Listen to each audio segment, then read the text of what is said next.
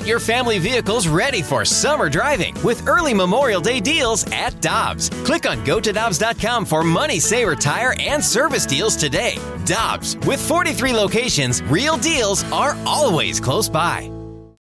When you need mealtime inspiration, it's worth shopping Kroger, where you'll find over 30,000 mouth-watering choices that excite your inner foodie. And no matter what tasty choice you make, you'll enjoy our everyday low prices, plus extra ways to save, like digital coupons worth over $600 each week. You can also save up to $1 off per gallon at the pump with fuel points. More savings and more inspiring flavors make shopping Kroger worth it every time. Kroger, fresh for everyone. Fuel restrictions apply. Get ready for winter driving at Dobbs Tire and Auto Centers with super deals on tires, including up to $200 on new Goodyear tires, plus oil changes, brakes, batteries, and more. For value and savings, click on gotodobbs.com today. Time now for the BK and Ferrario podcast, presented by Dobbs Tire and Auto Centers on 101 ESPN.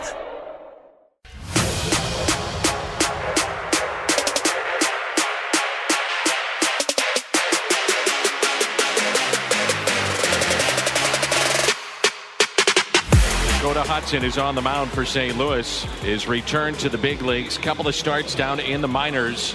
And the one-two pitch. Got him! Caught the outside corner. Swing and a miss. Struck him out. Four strikeouts tonight for Flaherty. First time through the lineup. Did a really nice job this morning. Q was phenomenal. Yeah, both those guys to give us eight innings um, really helps us going into tomorrow and then with an off day. Alongside Alex Ferrario and Taylor Hendrickson, I'm Brandon Kiley. It's BK and Ferrario on 101 ESPN. And we will get to the punishment payoffs coming up in the 12 o'clock hour. Jeremy Rutherford's going to be our guest today. That audio courtesy of Bally Sports Midwest. Alongside Alex and Tanner, I'm BK. All right, let's get into it. The weekend was weird for the Cardinals because on Sunday, the offense looked atrocious. On Saturday night, offense didn't look good. But they won three out of the four games that they played since we were last on the air, Alex. And I want to give a lot of credit to the pitching side of things because Jose Quintana was excellent. I thought that was the best I've seen Dakota Hudson, your boy, look so far this year. Dak is back, boys. I didn't think that Montgomery was even bad yesterday. I thought it was pretty good, even though in the end you didn't get the results that you were looking for. The starting pitching is starting to show us what we wanted to see. Alex, the guy I want to focus on here for a moment is Jose Quintana.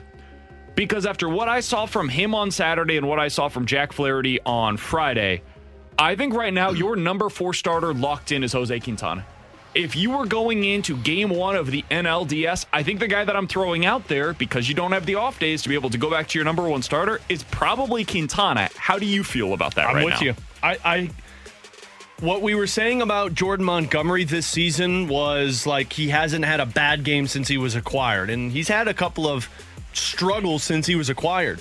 Jose Quintana has not had a bad game as a member of the St. Louis Cardinals. And I thought that start against Cincinnati was the cherry on top of what has been his entire time with St. Louis. Eight innings, six strikeouts, two hits, no walks. That was as locked in as I have seen Jose Quintana. And right now, it's a battle among the other three, four guys trying to fight for playoff spots. I think the one player that is locked in for the playoffs is Jose Quintana. Now, I know it's going to be difficult for him to leapfrog over the Adam Wainwrights or the Miles Mikolas or even the Jordan Montgomerys, but I would have Jose Quintana on my depth chart higher than Jack Flaherty because Totally agree. he has done everything to show me that he can pitch playoffs. Is there any way that you could see Quintana above any of those guys that you mentioned, though, the top three? Is there a way for him to work himself into that top three in the rotation? The reason why I ask is because we know what playoff baseball looks like typically. You're going to go five, maybe you get into that sixth inning, and then you go to your bullpen. You get those shutdown arms at the back end of the pen into the game as quickly as you can to be able to make sure that the opposition does not get that third time through the order. Wayno maybe is a guy that'll go a little deeper than that, but that might be it in this rotation right now. All of the other guys, it's five, six innings probably. And Quintana, you know exactly what you're getting out of him through five or six innings. So far in his starts with the Cardinals, he has given up two or fewer earned runs in every single one of his nine starts. And if you look at the starts that he's made so far in the month of September, now, disclaimer, coming against bad opponents Washington, Pittsburgh, and Cincinnati thus far. Yeah, but those bad opponents, the other pitchers have struggled against. Totally agree. It's a fair retort. In his three starts against them, 18 and two thirds innings, he's given up a total of two earned runs, 15 strikeouts, just one walk against them. It's an 096 ERA. Is there a way for him to work his way into your wild card rotation? I think there is if he does this on this upcoming road trip. And I don't know how many starts he's going to get. Probably two of them within the Dodgers, Padres, and Brewers series that they're going to have. Looks like so far he's just scheduled for one, And but we'll be- see if there's any skipped starts that could. And it would be. Dodgers, if I'm not Yeah, mistaken. First game of the Dodger series. If you do this against the Dodgers, you're top three for me because I have seen back to back to back struggles for Adam Wainwright. I've seen back to back struggles for Miles Mikolas, and I know Jordan Montgomery looked good in that start. I mean, nine strikeouts, it's hard to argue with, but it's still like he's just getting hit around a lot. And that's what makes me a little concerned. And Quintana's not getting that. So if he goes out and does this against the Dodgers, then I'm putting him in my top three. Yeah, I'm with you there. If he looks good in this stretch, I think yeah, you can go ahead and consider him as a top three guy. And part of the reason too, and we've talked about it with like Jordan Montgomery, for example, is Cardinals like left-handed pitchers at home, and they will be hosting the wild card round. So if unless it's a team that just really matches left-handed pitching, I think there's still a case to be made to where Quintana can go into your wild card rotation, and you put him in a spot of probably Miles Mikolas. I, I think he's the guy that would be the odd man out because I just don't think you can justify taking Wayno out, even if he has struggled of the wild card rotation. But I think you can justify pulling Mikolas because of the struggles you've seen recently. So yeah, if Quintana looks good against the Dodgers and he continues to pitch well down the stretch in his final two, three starts of the year, I think there's a chance that Jose Quintana will be in the wild card playoff rotation. And then I think you put Mikolas and Flaherty in your bullpen. That's pretty crazy to think, though, right? Yeah. Like, I- I'm not even necessarily disagreeing with you, Tanner, but let's go down that hypothetical scenario where you get into a three game series and let's say it's Wayno game one, and they'll probably be able to set this stuff up by skipping starts and making it work in terms of their rotation based on their magic number. It's down to what, nine at this point? Is that where they're Yeah, at? Yeah, I that's thought right. so. So they they're gonna have, uh, barring something unforeseen, some time down the stretch in those two Pittsburgh series here and then on the road to be able to make things work with their rotation, set things up the right way. If you go Wayno game one, Montgomery game two, and potentially Quintana game three in that wild card round, do you even have Miles Mikolas on your wild card round roster? Like that, and I know that sounds crazy, but the reason why I'm even bringing this up is because, like, if you don't have, if you don't think you're going to use him coming out of your bullpen, and you probably wouldn't, because he likely starts game one of the NLDS, and you want him to be ready to go. Man, that is a tough pill for Miles Mikolas to potentially swallow. I, understand that Ollie is completely upfront with these guys. He tells them exactly what the expectations are. He's very honest with them but trying to explain to him, to the team, to the listeners right now that are listening to this show that, hey, Miles Mikolas is not going to only not get a start in this series, but will not even pitch for the Cardinals in this series against, say, it's the Padres. That's a tough one to explain, I think, for some. I think there was a. I wonder if there would a conversation need to be had with a Quintana and a Miles to find out. Okay, what's the best way we can utilize both of you to where if one struggles, we have the other coming out of the bullpen. Who can manage that workload being a bullpen starting pitcher for us? Because and maybe you don't need it, but if Miles gets the start in let's say game three of this wild card round, and Miles starts to get if he gets hit around in the first and second, but he gets out of it unscathed. In the third, it looks like it's getting dangerous, and you go to Quintana. Can Quintana handle that load coming out of the bullpen? I think so. Or do you need those guys just to be starting pitchers? I think Quintana can go into your bullpen if needed. But then the other I'm question not is- sure if Mikolas can. Does that hurt you if you win the wild card going into the next round? I, I think the other thing too is whoever you deem the fourth starter. So let's say they decide Mikolas is the quote unquote fourth starter. Yeah, you don't need him in the wild card round, but you'll need him in the DS. So you you're get not them ready for DS. So then he's definitely not going to be on the playoff roster Right. because then there's no need to. If you have an injury, you can replace him with the guy that you don't view as your top four. For example, in this scenario we're talking about. Flaherty, plus you've got guys that can give you some length, like Pallante will be in the pin for sure. I think Thompson's probably going to be in the pin for sure.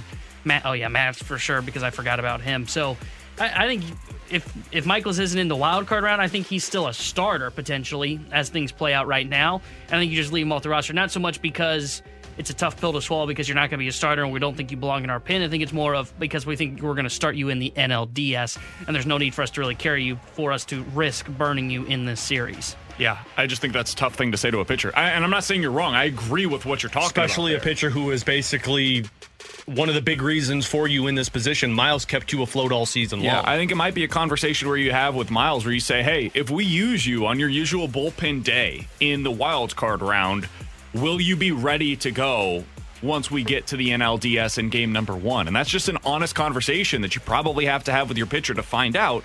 Like, is this guy, is Miles Mikolas more valuable to the Cardinals in the wild card round coming out of the bullpen for one inning than Chris Stratton would be if you had him available for the entirety of that series whenever needed? The answer might be yes. He might be a better pitcher to have to deploy wherever you need him. I just don't know, man. I, I don't know, and that's a that's a tough decision that they're going to have to make. And this is why I am so happy that we finally have arrived at the place in the schedule where these games are going to start mattering again. I understand that we're getting text right now. 65780 is the Air Comfort Service text line. Guys, I can't believe you're talking about the pitching. We need to discuss the offense. The pitchers are giving up less than four runs. We just can't score right now. From the 314, yesterday was maybe the most pathetic Cardinals performance I've ever attended. Just absolutely atrocious. Wow. That person did not have a good weekend. I hear you. The last two games have not been fun to watch. They scored a run. Unearned. it was Oh. It was not fun to watch. Good thing it was a Sunday and there was NFL games on, right? I Yeah. make nothing of these games. Like other than Albert Pujols hitting 698, that was a hell of a lot of fun on Friday night, and some of the like positive things, signs that we have seen from Stephen Matz, Jose Quintana. I don't really make much of the offense right now. I want to see what they look like against San Diego. I want to see what they look like against the Dodgers. I want to see what they look like against Milwaukee. Now, if this trend continues against those teams, then you start to realize, okay, they can't flip the switch the way that they did previously. But if it turns around, I think it just tells you that the Cardinals got bored. And those are not the types of teams that they're going to see in the playoffs when the games really matter. So I, I can't take a whole lot away from that as in terms of what it means for your playoff aspirations. I'm always surprised when people get angry when the Cardinals struggle in a series against a bunch of no-name pitchers or pitchers that like, oh, they got like a nine ERA, and they just went out there and shoved against St. Louis. Like I used to have a joke on Cardinals pregame of like, uh oh, unknown pitcher alert, because a guy that the Cardinals have not seen before, or they've only seen them once, and it was this season. Those are the guys that the Cardinals offense gets eliminated by, and I don't know why. It was one of those biggest question marks of this team. It's now soft tossing righties. It used to be soft tossing Yeah. lefties that would be a problem for them. Now it is soft tossing righties that have become an issue. Look what they just did against Corbin Burnes against Milwaukee. That's why I'm not panicking yet. Because yeah, you can't do damage against Cessa with the Cincinnati Reds, but when Corbin Burnes is on the mound, you go out there and you perform like you need to against a top level pitcher.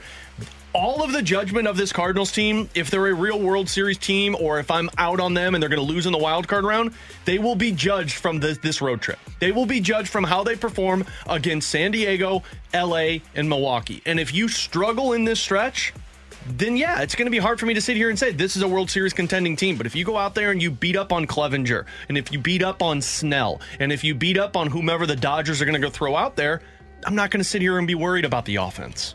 Are you guys surprised by how much it feels like we still have left to learn about this team? Because I'll be totally honest with you, I kind of am. I thought we had wrapped up most of the questions of who's going to start where, what is what do the matchups present for you. I thought we had kind of put all of that into order, but with the injuries, with the struggles that we've seen from certain guys, with other players stepping up, I feel like there's as much on the line over these next eight games as there really ever could be. Like th- there are pitching roles that are currently up for grabs, both in the bullpen and potentially in the rotation for the wild card round. There are pinch hitting opportunities that are up for grabs that have not been grasped by guys that could have taken them. The DH role, I, I think it's kind of Albert Pujols now, which is interesting and surprising. The outfield is completely up in the air. All of the things that I thought were resolved have now suddenly came back to the forefront. Yeah, I'm with you. I feel like we have more question marks going into this road trip than I was in- anticipating. I figured the biggest question mark going into this road trip was going to be, you know, what the DH one kind of can Gorman get back on track, and he didn't look great over the weekend. And then the other one was just going to be, oh, all the pitchers are pitching well, so we'll just see who looks better against these top end opponents. And now it's kind of okay, they're all pitching okay, except for Quintana, who's been the best guy. Who's actually going to end up getting this spot? And the bullpen still is undefined, in my opinion. I, I, Hicks going on the aisle changes things.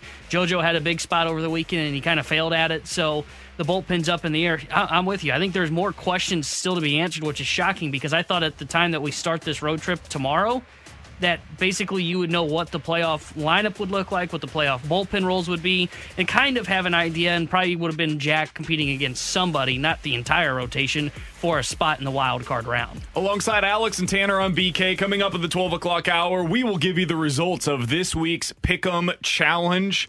Uh, to put it lightly, one of us didn't do well. We'll tell you who that was coming up in the 12 o'clock hour. Tanner. NFL Quick Hitters at 1130. you guys can always get involved in the show at 65780. That is the Air Comfort Service text line. But coming up next, yes, we see your text. We do need to talk about the offense and what's gone wrong for that group. We will do so next year on 101 ESPN. We're right back to the BK and Ferrario podcast, presented by Dobbs Tire and Auto Centers on 101 ESPN.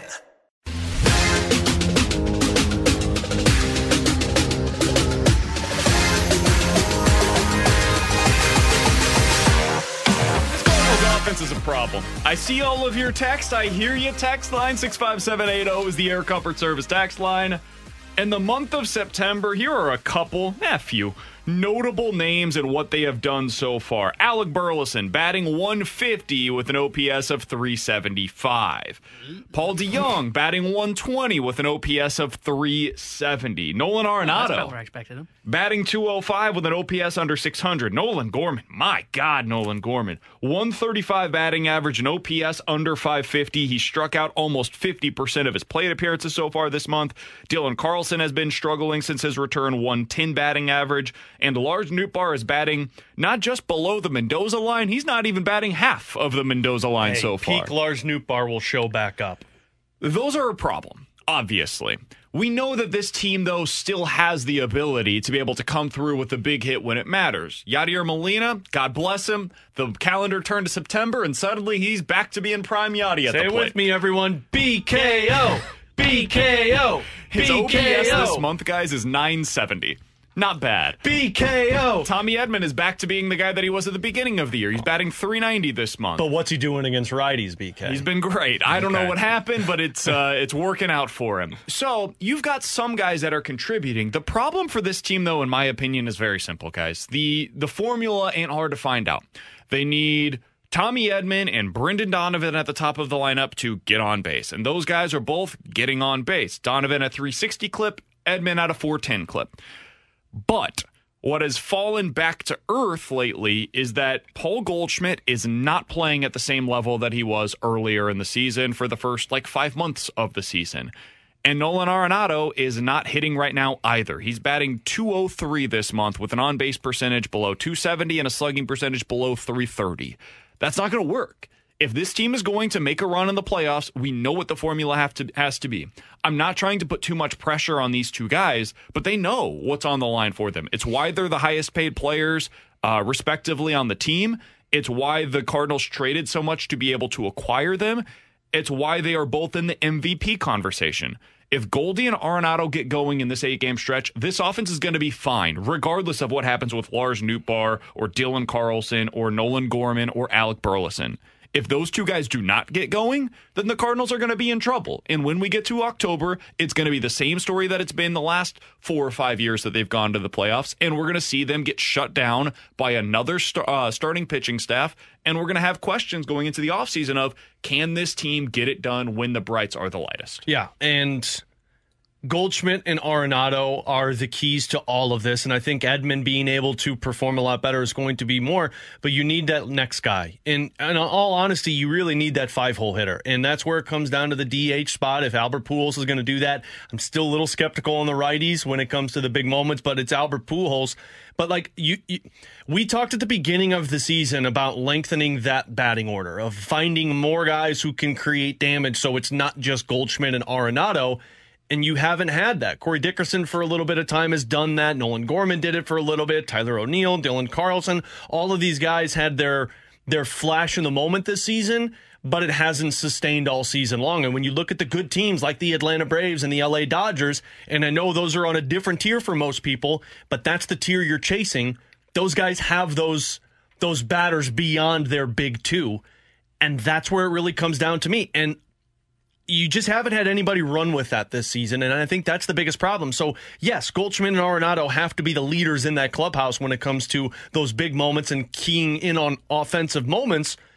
But if you get those two hitting and you get Donovan and Edman getting on base and you've scored one or two runs and that's it, then you got a problem. Yeah, and, and they've been lacking that five hole hitter all year long. That's why I thought they could have used another bat potentially at the deadline. I thought pitching was a bigger concern, but they could have used someone to fill that spot, and they just didn't do it. And look, I'm not concerned about Goldie and Arenado long term yet. I think it comes down to they've got essentially 14 games left, if I'm not mistaken, to try and figure this out. And uh, look, part of it's going to be tough to turn around a cold streak against what you're going up against mm-hmm. next in the next uh, eight games. So, can they do it? Absolutely. If they go into the postseason still struggling, then I would be really concerned about where this offense is going because I mentioned it. Goldie gets such a big leeway because he's playing at MVP level all year long. Same with Nolan Arenado. But I mean, if they don't get it turned around once you get into postseason play, I mean, sorry to say, but I think the Cardinals could be done in just two games. Like that. That's how important they are for this offense because it is basically them or nothing. Because they have not established anybody to hit behind them this season. Even though Albert against lefties is that, but against right-handed pitching, they don't have that guy still. And Dickerson for a little bit was that guy he hit for average, but he's not a guy that I would fear coming up at the plate to bat behind those two. The only guy that I fear is when it's against a lefty and you got Albert Pujols hitting fifth. Did I say when the brights are the lightest? Yeah, I didn't want to say anything, buddy, because I was afraid you had like some type of aneurysm or something. But did I say that? Yeah on the air. Yeah, I you know with all these people listening right I'm now, I'm not about embarrassing you on the air. Oh, you're not. So I was just going to let you run with it. Then coming up at twelve thirty, we'll give you our uh, reveal for who decided uh, to go 0 3 this week in the Pick'em Challenge. We'll do that coming that up. That person seems to always perform when the brights are the lightest. yeah, always. Uh, I do want to. We we gave you our thoughts on the offense. Let's hear from Ollie Marmol. What where's his level of concern right now for this Cardinals offense? There's no concern on approach. There's guys okay. that feel good about their swing right now. There's guys that don't and are trying to fight through it. Um, they're still wanting to be out there in order to help the team win, and they're navigating it in real time. So, um, no, if you're sitting here talking about is Noot or Donovan an approach driven or Goldie or not, no. I mean, right now we have several guys that are. Uh, just grinding through at bats, trying to get back to feeling right. And we've seen it before. It takes uh, one pitch to get uh, to get going again. So, yeah, our concern level is, uh, is pretty minimal right now. That's where I'm at as well. Like I, I understand if you are worried about the Cardinals' offense, you have every reason to be so. They have not given you a whole lot of reasons for optimism over what would you guys say the last two and a half weeks now since basically the since series. the atlanta series? Yeah, the teams have sucked. Uh, that, that's where i'm at. I just i do wonder if there is something mentally where it is hard to get up for these games man. And i i know they don't want that to be the case but it's human nature. You look on the other side of the field and you ain't going up against the best of the best. I mean, let's put it this way the Brights are not the lightest right now against these kinds of opponents. And I think you all know what I mean when I say that. Uh, it's it's going to change when they go out to San Diego. This is where you are in a playoff style atmosphere. And to restate this one last time, if the Cardinals fail in this eight game road trip. Where the brights are okay, the lightest. Now, now I'm out. Now I will have serious concerns going into the playoffs. T Bone said it best. If they struggle on this road trip, I'm going to look at this and say this team's not getting out of the wild card round. And, and part of my and part of my concern because I agree. I think part of it could be that yeah, look at across the way and who'd you play recently? The best team you saw is Milwaukee, and we can all and you agree. saw them for two games. And, and well, not only that, but also we can agree Milwaukee's not that great a team. Like right now, they're not even a playoff team. They're close, but they're not a playoff team. I don't think they're that good a team. So I understand the okay. Look across the field after coming off this awesome series against Atlanta, felt like a playoff series, and you go against playing all these rebuilding clubs. My concern though is that you fall into that funk and then you just can't find a way to just flip that switch again. And that's where I think the concern comes from because I'm with you. I'm not going to panic until whatever happens after this road trip.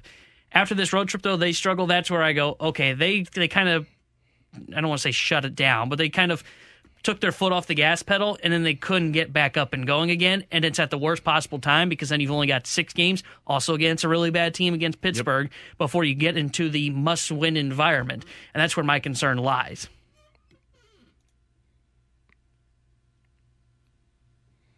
Brights or lightest, man. Take it. You know I don't perform in the bright side light. Do you perform at all? Coming up in 15 minutes. I'm not per- answering you can't question, perform under pressure. I understand, We'll buddy. get into some questions and answers. 65780 is the Air Comfort Service text line. If you guys have any questions for the show, we'll give you our thoughts on Mizzou football coming up in 15 minutes as well. They perform when the Brights are the lightest. No, they don't perform in general. Coming up next, though, some NFL quick hitters coming off of a strange, strange week number two. What was the craziest of the Sunday comebacks in your opinion? We'll get into that next year on 101 ESPN. We're right back to the BK and Ferrario podcast, presented by Dobbs Tire and Auto Centers on 101 ESPN.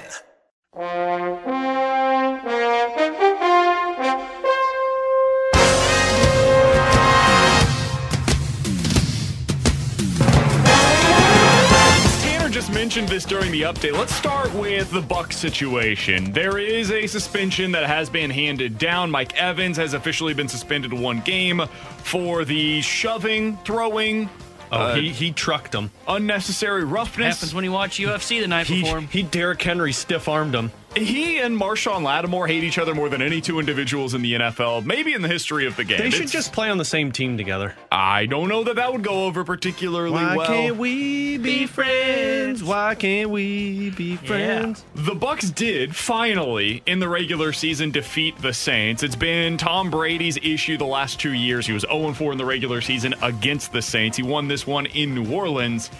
But Alex, I got to be honest with you, man. I left that game feeling just as confused by the Bucs as I was going in.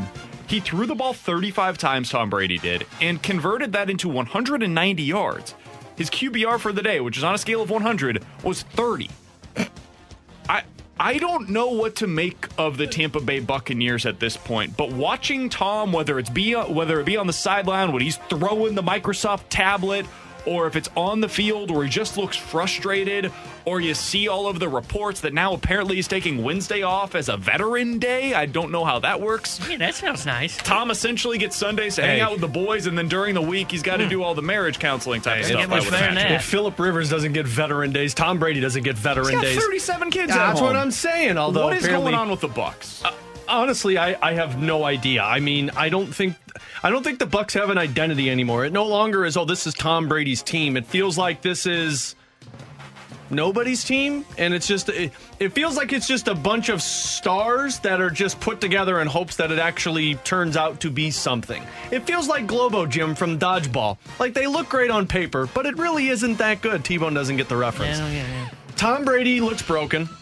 Like Tom Brady looks like a shell of himself. Like I don't think his I don't think his mind is in the game right now, and rightfully so. If he's having veteran days on Wednesdays, um, you've lost all of your receivers. Chris Godwin's out. You lose uh, Evans on a suspension. Julio Jones, no surprise, is out with an injury. You lost Gronkowski for the season. Like your offensive line has been injured. and continues getting injured week by week. Defense is their selling point, and their defense is very good.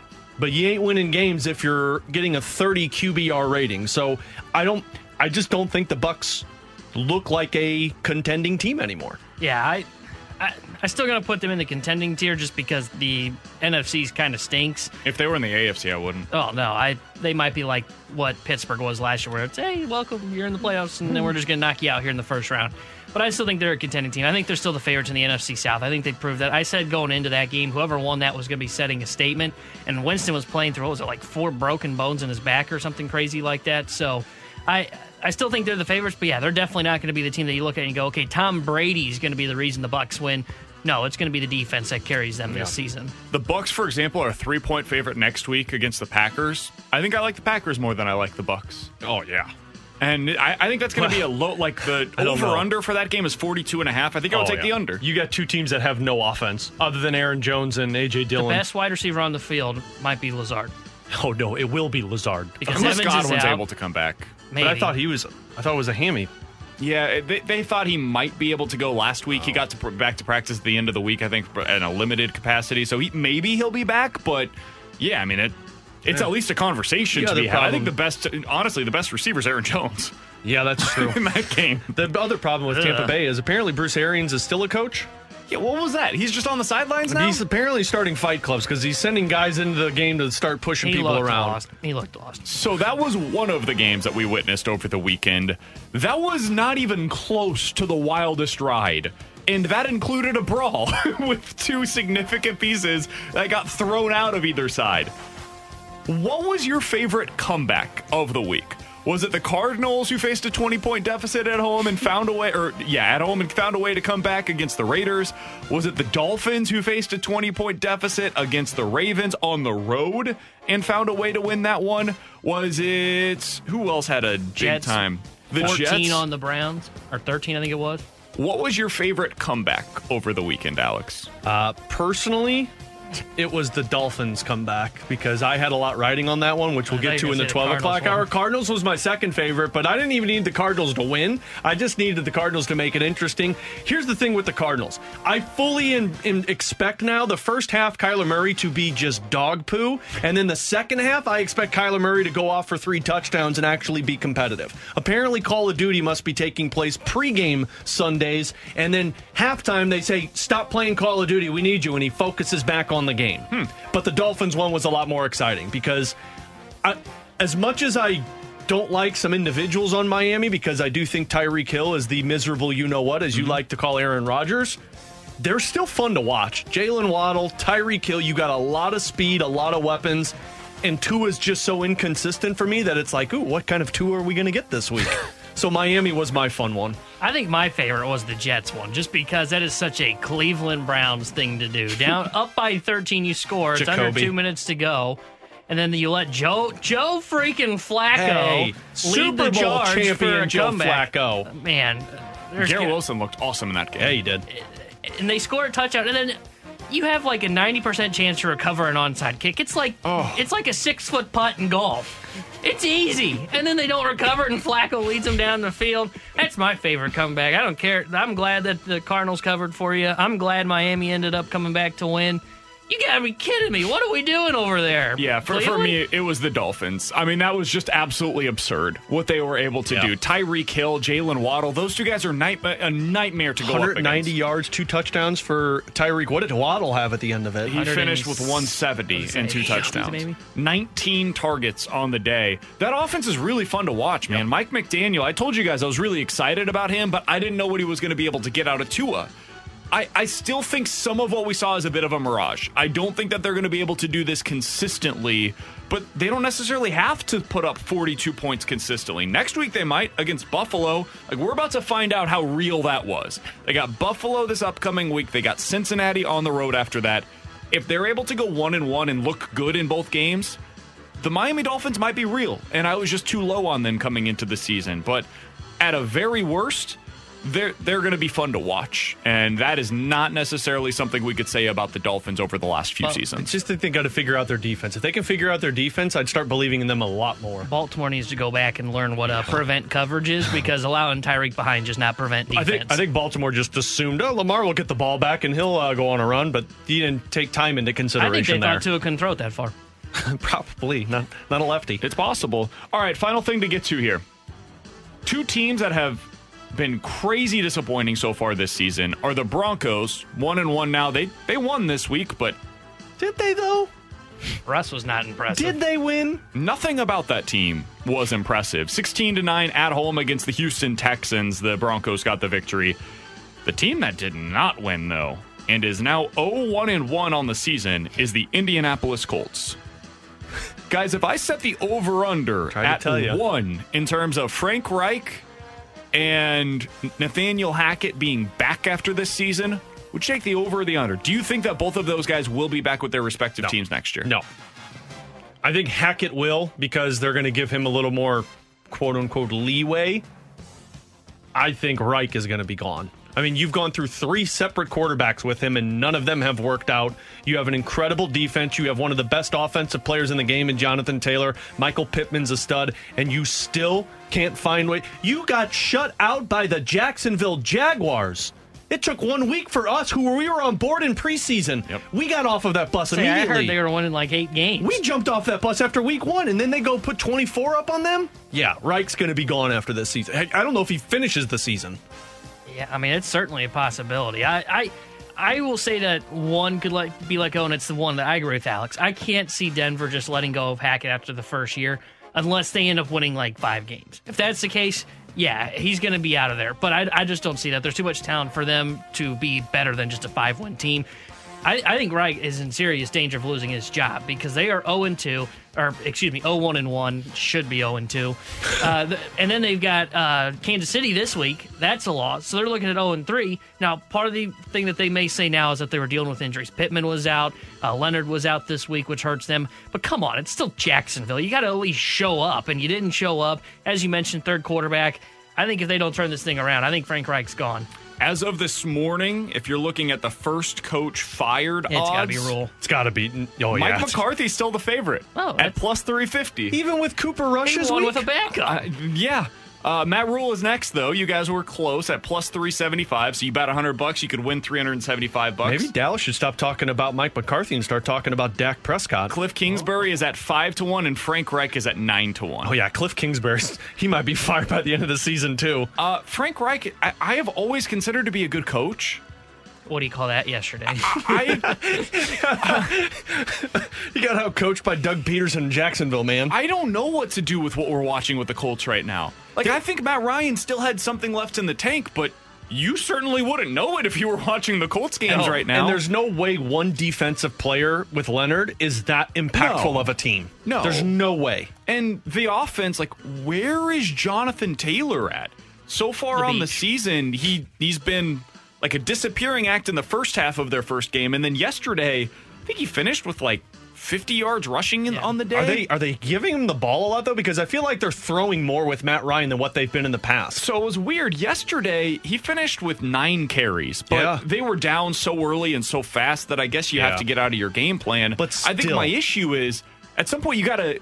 Like, if you're going to be that team and you're going to invest that much into your offensive line and your running back, Run. You, you have to run the football, especially when yesterday you had no wide receivers. Michael Pittman wasn't even there. You have nobody to throw to. What did you think the game plan should be going into that one? I could have told you you should the run the hell out of the football. Oh.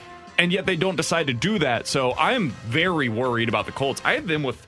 I think coming into the season, the second best record was my projection for them in the AFC because they've got an easy I- schedule and an easy division. They're not making the playoffs. we we did a thing uh, right before the season started where we went, "What's the best value bet for the over under their win total?" I think theirs was set at like nine, maybe. And I said, "Take the over. That's like easy change." I'm sorry if you listen to me because I'm not sure they're getting to that. I mean, they are they are in serious trouble. And the scary part, for not scary part, but the most disappointing part about it is. If you're Frank Reich, sure, yeah, you're missing some weapons. That's back to back years in games that were kind of important. I know it's only week two, but that's a game that gets you out. No team in the expanded playoff era has reached the playoffs, and it's only been two or three years, but has it reached the playoffs when they start 0 and 2? And then you also take a look at the. Uh, I see you guys whispering. It's only been one year. Sorry, I'm I sorry. don't know how long you've been watching the game. Only ten percent though, even in the previous uh, era, when i- if you expand it, it would have made And it last over the last year, last year you don't show up in a game. All you got to do is you just got to win against a team that had Urban Meyer already fired, and you make the playoffs, and he didn't show up. So It was rough. It, it was rough. There was nothing that was encouraging about that performance by the Indianapolis Colts. They look very Bryce Young ready. Coming up in 15 minutes, Adam Wainwright sure sounds like a player with an eye on 2023. We'll let you hear some of his comments that he made to the St. Louis Post Dispatch over the weekend. We'll do that coming up at noon. Questions and answers, though, coming up next. You're on 101 ESPN. We're right back to the BK and Ferrario podcast, presented by Dobbs Tire and Auto Centers on 101 ESPN. You've got questions. We may have the answers. Maybe text now to 65780. It's BK and Ferrario's questions and answers on 101 ESPN. 65780 is the Air Comfort Service X line for questions and answers. Let's start with this. We'll get it out of the way from the 314. Hey guys, if you put Mizzou, Missouri State, Illinois, Kansas, and Kansas State into a field, which of those teams would be the worst, and why do I think it would be Mizzou? Because It you're would right, be. it would be would be absolutely be Mizzou. They lost to Kansas State. Kansas is a better team than them. Heck, Illinois is a better team than them. Mizzou would be the worst. I'm, I think I'm officially out. I think I'm act- officially oh, out. Oh, you think? I'm out. And Kansas is actually pretty good. I had to listen to a head coach say that we're trying to figure out best ways to utilize our punt returners when the best player that you recruited was a punt returner Hey, and they finally used him and and, the it to the punt return looked good. Well, guess what happened? His first one Yeah. was they I- had more Alex on Saturday. They had more punt return yards than they had in the entire 2021 season. I, I think that tells me I should be out on the head coach let, let right me, now. Let me say this one more time. Luther Burden on Saturday, in his first game as Missouri's punt returner, had more punt return yards than Missouri as a team had in the entire 2021 season. And that punt returner from last year was the guy that was starting for you in the first two Yeah. games of this season. And Uh, you- make it make sense. So, somebody, please. You spent all of the training camp Well, to be like, oh, hey, we're not really, it's a competition for punt returns. Drink. No, it's not. Drake just wanted Burn to just dip the toe in the water a little bit before he cannonballed in.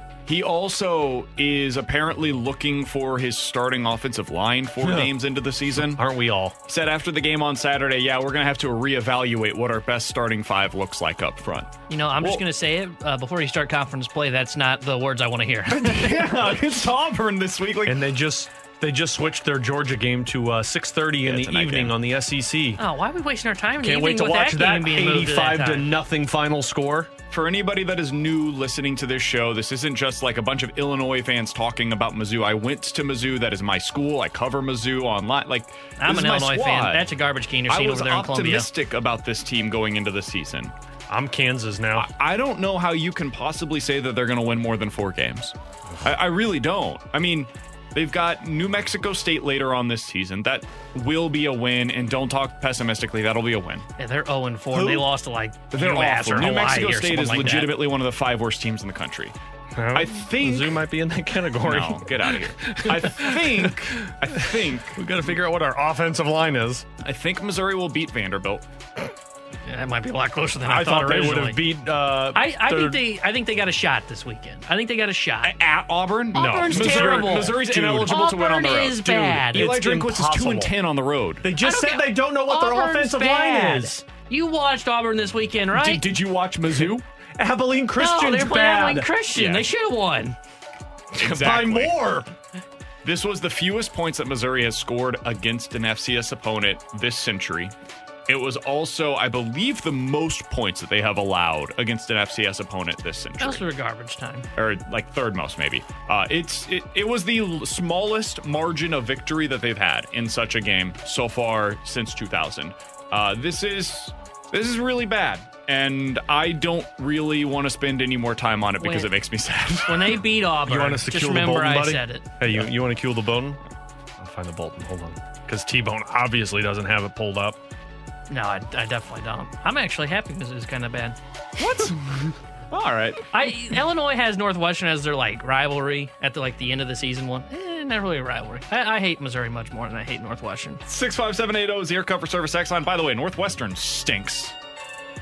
Did you see what they did over the weekend? Yeah, They, lost against to SIUC. Yeah, that shouldn't happen. All right, uh, this one comes from the three one four. Hey guys, what's going on with Joe Burrow? Does he is he now bad? Should have drafted a left tackle for him. One of the things that I was worried about going into this season was the notion that we got too high too quickly on the Bengals. You guys remember last year, the Bengals weren't some world beater in the regular season. At the end of the season, they got hot. It kind of reminded me of those Giants runs from like 07 and then 2011, where the Giants put everything together. Eli Manning made just enough plays in the playoffs, and that defense made a bunch of plays in the playoffs. And they were able to ride that to a Super Bowl victory. That's kind of what the Giants did last year. You look at what they did in the playoffs 26 points against Las Vegas, 19 against Tennessee, 27 in overtime against Kansas City, and then 20 in the Super Bowl against LA. The offense wasn't really the primary reason why they were winning those games, it was the defense. The offense in the beginning of last season didn't look very good, they struggled out of the gates. Joe Burrow's awesome. He's a really, really good quarterback. He is not right now on the same level as Patrick Mahomes or Justin Herbert or Josh Allen. Those guys are better than him so far. He also has a propensity to take a lot of sacks.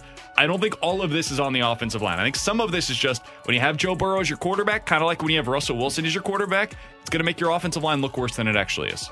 I will say this though, I thought the offensive line was really bad yesterday. I saw one play where Collins blocked air, and you're not supposed to do that. You're supposed to block a person. So that was an RPO I- though. You're but I- supposed to leave that guy unblocked, I- and Joe Burrow's supposed to be able to read that, and he didn't. I, I, I agree with you though. I do think Burrow's not in that conversation of those top tier quarterbacks. I think part of the sacks, part of the sack issue is on him. I'm not going to put it fully on him. I do think part of it is because the O line has not been at the level it's supposed to be at. But he is in that tier too. Am I worried about him? I'm just worried about his body breaking at this point because of all the sacks he's taking. But I, I think he'll be fine. I think Cincinnati will turn this around, but will be in time enough to kind of recover from the 0 2 start. That I kind of have a fear upon because the Dallas defense is really good. I know that Dallas they should have won that game because it was Cooper Rush. That's a really good defense that Dallas has. So seeing them get on get pressure on Joe Burrow, make that game closer than it truly or what it should have been on paper, makes some sense to me. So I'm a I- little concerned. I just feel like Joe Burrow is the same conversation that we had with Josh Allen in his first couple of years. It was just, it looked awful all the time, and you're like, this guy's never going to get it. And I feel like at some point, Joe Burrow is going to click for him. Last year was probably like cloud nine, where everything felt so easy, and this is going to be the smack down to earth for him. And I would imagine by the middle of this season, it's going to start looking better than what it is right now.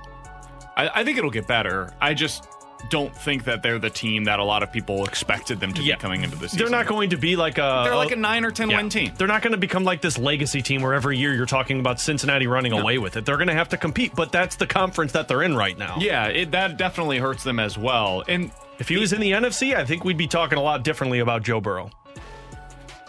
I just am not sure how good the Bengals are right now. I think they're just an okay team. Their defense took a hit too. Didn't a lot of their defensive players leave after They this lost season? a few of them. Yeah, It- it- I mean, I, know that's still not a pretty solid Yeah. but it comes down to the offensive line. It- I mean, it's the it's.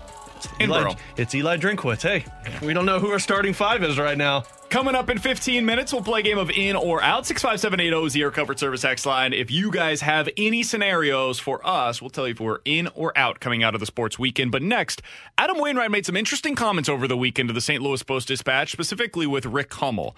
I think they show that his eye is indeed on 2023 and a return. We'll talk about that next here on 101 ESPN.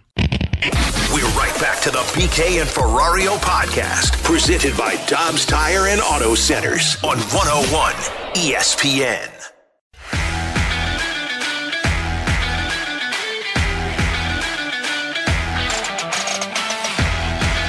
So is Adam Wainwright going to be back next year or not? That's a question we've been asking all season long.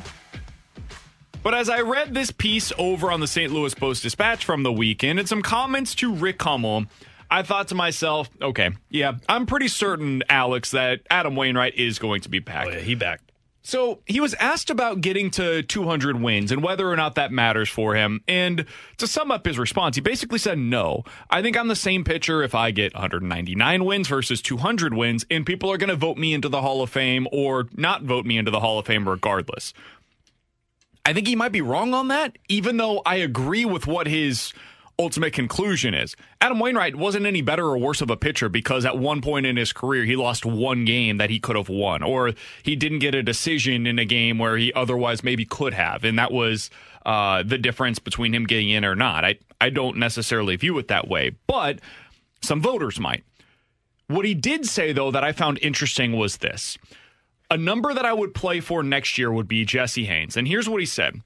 Said uh, Haynes won 210 games as a Cardinal, second to Bob Gibson's 251 in club history. Quote, that, getting to 210 wins, would be the number that I would be chasing. Just for my own personal val- validation, he's in the Hall of Fame. That would be meaningful for me. In other words, he's given some consideration to this. He's thought about what would be the carrot to come back next season. And there's a few of them, right? A, the Cardinals should be pretty good. B, he's still pitching incredibly well. So why walk away when you still clearly have something left to give? And then C, there's a number out there that's meaningful to him. Just as 700 is meaningful to Albert Pujols and all of us watching, 210 would be meaningful to Adam Wainwright. And with the way that he's pitching, it's not crazy to believe that he could win 15 plus games next year. That's definitely within the realm of the possible. So when you think about that, you hear these comments from Adam Wainwright, Alex. Where did your head go in terms of the possibility of him being back next year? He's coming back because every time a, every time a pro athlete that I've heard talked about, you know, retiring and wa- walking away from the game, they want to walk away from the game on their own terms, and they want to walk away from the game knowing that they left every, you know, they they left everything on the field. They're done. They don't need to take that with them into their retirement life. And it sounds like that if Adam were to walk into the sunset this offseason, he's going to be thinking about, man, I could have got to that Jesse Haines number. I could have hit 210. And Adam is a determined individual. We know that about him. If he sets his sights on something, he's going to find a way to get it done.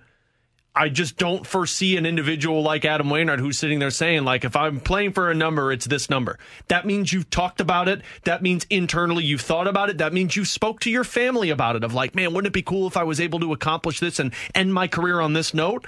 And if you're having these conversations it's going to be really hard to say, ah, you know what? I just think I'm going to end my career, especially if you finish the season pitching well in the playoffs, knowing that you're that much closer by the end of the regular season to two, 200, 210.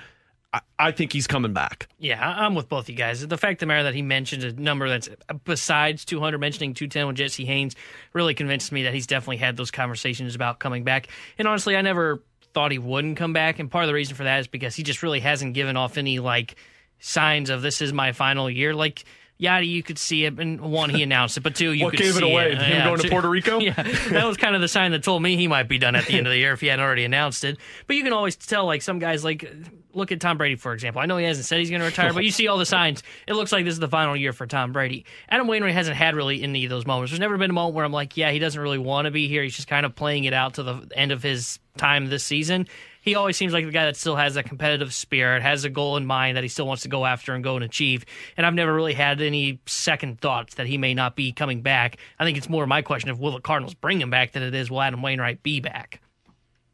When you look at what he's done since the start of the 2020 season, Adam Wainwright is second in the National League in innings pitched. The only guy that's in front of him is Sandy Alcantara. Adam Wainwright has pitched 450 innings since the start of the 2020 season. Sandy Alcantara is at 460. If you look at his ERA among National League starters since the starter start of the 2020 season, Adam Wainwright is 14th. He is right above guys like Freddie Peralta, Zach Gallen, Joe Musgrove, Yu Darvish. I mean, there's some good pitchers that are behind him on this list. Charlie Morton, Pablo Lopez, Kyle Wright, Aaron Nola. Adam Wainwright has been one of the more productive National League starters over the last three seasons now. And when you're in that spot, you're not slowing down because this year you're at a 3.29 ERA on the season.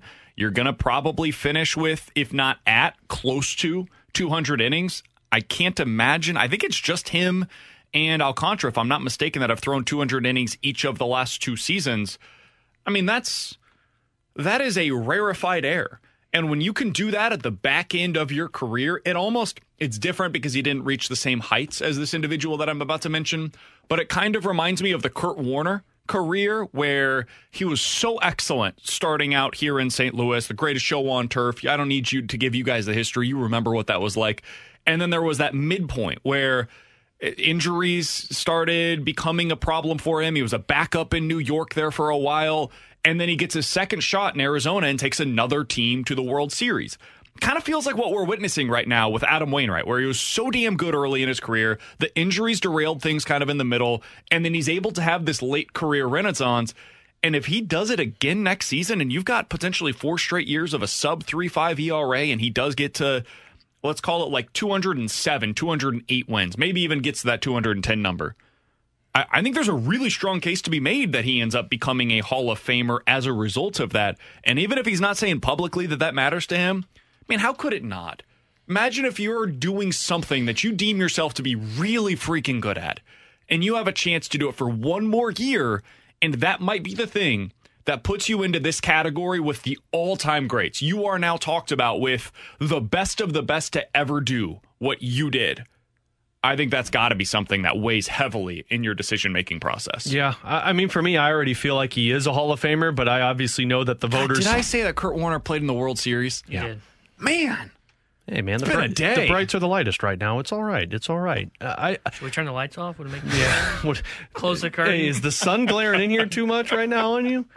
I I, I think he's in already such a there. role, too. I think a, Hey, you're there. And then you said the World Series. I was like, eh. when you get on a roll, that's the problem. Your mind goes elsewhere with it. I just think it's a matter of solidifying the people that are going to only look at the numbers with Adam Wainwright because some people will look at what he has done throughout his career and say, you know what, the guy's a Hall of Famer. But then there are others that say, "Ah, he didn't get 200 wins, so he's not there. So I, I think that's going to play heavily into this one. But I also, you tie this into to uh, Bill DeWitt's comments that we talked about last week. Like, if he's coming back, he's not going anywhere else. And I know people are like, oh, he could go back to Atlanta. No, if he's coming back, he's going to do it with the Cardinals because of what he said. If you're chasing one guy who has a certain amount of starts for one team, that's what you're looking at. You're looking all about that. You want to be on that list. And I think that's going to be the drive. If he would have just ended his comments with Rick and said, ah, you know what? Those are just numbers. I am who I am. I would have said he's probably retiring. He's going to go out on top. But because he brought up Jesse Haines, and now that you're talking Hall of Fame, yeah, I think we're talking Adam Wainwright being a Cardinals pitcher next year, yeah, I'm, I'm with you there. Pitching I- in the Stanley Cup, yeah. I think he's going to the Super Bowl. probably I- going I- to the PGA Tour, Yeah. I don't know of any other championships to bring up. NBA. Oh, he's going to win in World March. Cup. He's going to go get the March Madness trophy. He's probably going to go try and get a gold medal out in uh, Beijing. Yeah. Oh, it's been a day win already. something on the Coming X up in Games. 15 minutes. Speaking of tough Probably the days, triple crown with his horses. One of the three There of you us go. went 0 Wimbledon? 3 over the weekend with our picks for the football weekend that was. Well, Wonder who reveal that was. Who that individual was coming up in 15 minutes.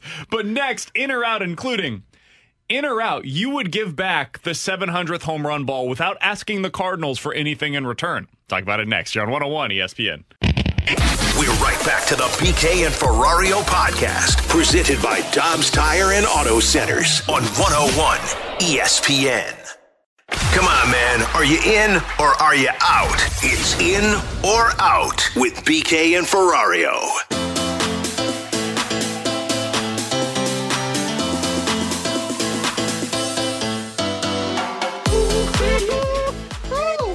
Five seven eight zero is the air comfort service sex line for in or out. Alex had too many Marlboros over the weekend. What can I say? What can I say, sweetheart? Coming up in 15 minutes. So, how'd the first punishment go for T Bone? We'll get his thoughts in a uh, post punishment press conference in 15 minutes. We will also reveal the loser for this week's picks. Yeah. That's coming up. Stay tuned for that at 12:30. But right now, let's play a game of in or out. Let's start with this one. In or out, guys. Mentioned this before the break. You would give back Pujols' 700th home run ball to the Cardinals without asking for anything in return. Out. Are you kidding me? Did you hear the girl that caught 698 this weekend? Yeah, that was Yeah, really that ball, awesome. That ball means nothing. That was really awesome, though. But I'm still, uh, Yeah, good for her, and I I'm wish out. her nothing but the best. You better be handing me like green seats for next season. I'm Oh, no, asking I'm for sorry. signed memorabilia. I was thinking 697 of the story where Pujols gave it to her. I didn't hear the story no, of the that one was 698. cool. What was So 698? The lady that caught 698, Alexa Dat was able to catch up with her, and she said, "All I would need in return is a handshake from Albert Pujols." Yeah. I said, "Ma'am, Blank God that. bless you. You are a much better person than I am because I'm not giving that back w- unless the Cardinals are ready to play ball. I would call them and say, "Time to negotiate. Let's see what Oh, we yeah. can get done here." Oh, I'm going to be John Mozeliak sitting in a conference room like, let's do this. We're, we're contract negotiating here. and there's like there's only so much that you can do for 698 because it's not the same Yeah. significance but 697 and 700 oh yeah Oh, Yeah. you better believe I'm it at least getting BT's green seats out of this. Uh, yeah, for sure. I, I'm out on this as well. I definitely will be asking for something. Honestly, what I would probably want is I would want like autographs from the five Hall of Famers that are on the field. I would want an autograph That'd be a cool from way to do it. Goldie, Arenado, Yachty, Wayno, and then Albert, and then Mine's a dollar sign. Dollar sign. Oh, I There's just a- wanted a sign that had a dollar. No, there's a price. Oh, I'm that jerk. yeah. I hope you don't. you're, catch you're trying to 700. sell it back to the cardinals i don't think they would buy it from you i think Yeah. they would give you stuff from the teams. Like if you wanted tickets, you could get those to all of the playoff games potentially. Like maybe you are able to get a season ticket out of it. Um, a memorabilia I don't know or what I'd have the five autograph. balls But like a That season, stuff you but could like, get. a, but like a season ticket's gonna last me one year. If I have that ball, that's gonna last me forever. Okay, Alex is the jerk that is not I giving just- it back regardless I of just the said price. I'm the jerk. No, I will. It's just we got to find a good deal somewhere. yeah, th- I mean they're not. I don't think they would pay. you No, they it. wouldn't. Someone would. Okay. Six five seven eight zero is the Air Comfort Service text line for in or out, guys. In or out, the Vikings win tonight, win eleven or more games this year, and win the NFC North this year. Damn. What a Um, parlay. yeah. well, they're winning. This the, is an Alex parlay yeah. right here. Well, I think they're winning the NFC North. Like, let's go through this real quick. I think they'll win tonight. You got the Lions, you got the Saints, you got the Bears, If you think they're winning tonight, you probably think they're winning eleven games. Yeah, because I don't think the I think they'll struggle against the Bills. I think at some point the the uh, Lions are going to give you a tough go, and so will the Packers. I think they get to 11 wins. Yeah, I'm I'm uh, I'm in on all of these. Wait, what are we playing? Yeah, in. Yeah, no, in or out. Yeah, I'm in on all of these. Make the game as easy as possible. Well, I was I thinking think- more about the 700 I ball. mean, if they're getting, if they're getting, yeah, you saw the dollar signs in the yeah, back. I'm thinking, I'm thinking how much money I could get for my kids here. Um, I, I think I'm in on this. I I can't believe I'm saying this. It ain't gonna be because of Kirk Cousins, so you can save your text there, Vikings fans. Uh, but yeah, it's going to be the other players. it's gonna be Justin Jefferson, who's maybe the best skilled position player in football now. They got a really good defense, and Green Bay's taking a step back. I don't, I don't think Green Bay's winning 11 games, so. If you're going to win 11 games, you're going to win the NFC North, and then I, I truly think they beat Philadelphia tonight, so I'm in. yeah, I'm in on all of this. I think they win 11 games. I think they win tonight, and I think they win their division. So we're all on the same page, which means that the Vikings are probably losing tonight, not winning 11 games, and that the Packers are going to win the NFC. Say North. with me, BKO, BKO, BKO. In or out, guys, the Jaguars are a legitimate threat to win the AFC South Out, this year. out. out, out, out, You out, watch out. the rest of that division? Yeah, I know that division stinks, but What- I, I don't trust Trevor Lawrence in that team. Jags, Texans, Colts, and Titans. The Hey. Jags are currently in first place at one. Lovie. Smith is going to have five ties by the end of this season. He was playing for a tie again yesterday. I actually think that, I, I'm in on this. Actually, Uh, I, I actually think the Titans are going to be better than what we saw after week one. I know. They might get destroyed tonight by Buffalo. No, I need Derrick Henry to go off so I can beat up on Rockio. I, I, I'm out though. I what was Who was do the? you have winning the division then? It ain't the Colts. I think it might be Tennessee. I'd what I'm- almost if you told me to like put them in order of one through four, how I would feel in like confidence in terms of them winning the division. Right now, and I can't believe I'm back to this point. I'd go Tennessee one, Indy two, Jacksonville three, Houston four. I, Say I just that don't- again? I don't trust Tennessee, Indy, then Jacksonville? Yeah, I don't trust Jacksonville. They just shut out the Colts. I don't know how Good you can for watch them. that game yesterday and then say to yourself, "Yeah, the I Colts don't- are I the don't- better team." I don't here. think Jackson. I don't think Jacksonville's winning. What was the number we said the preseason? I know we Seven. put a six pack Seven. on it.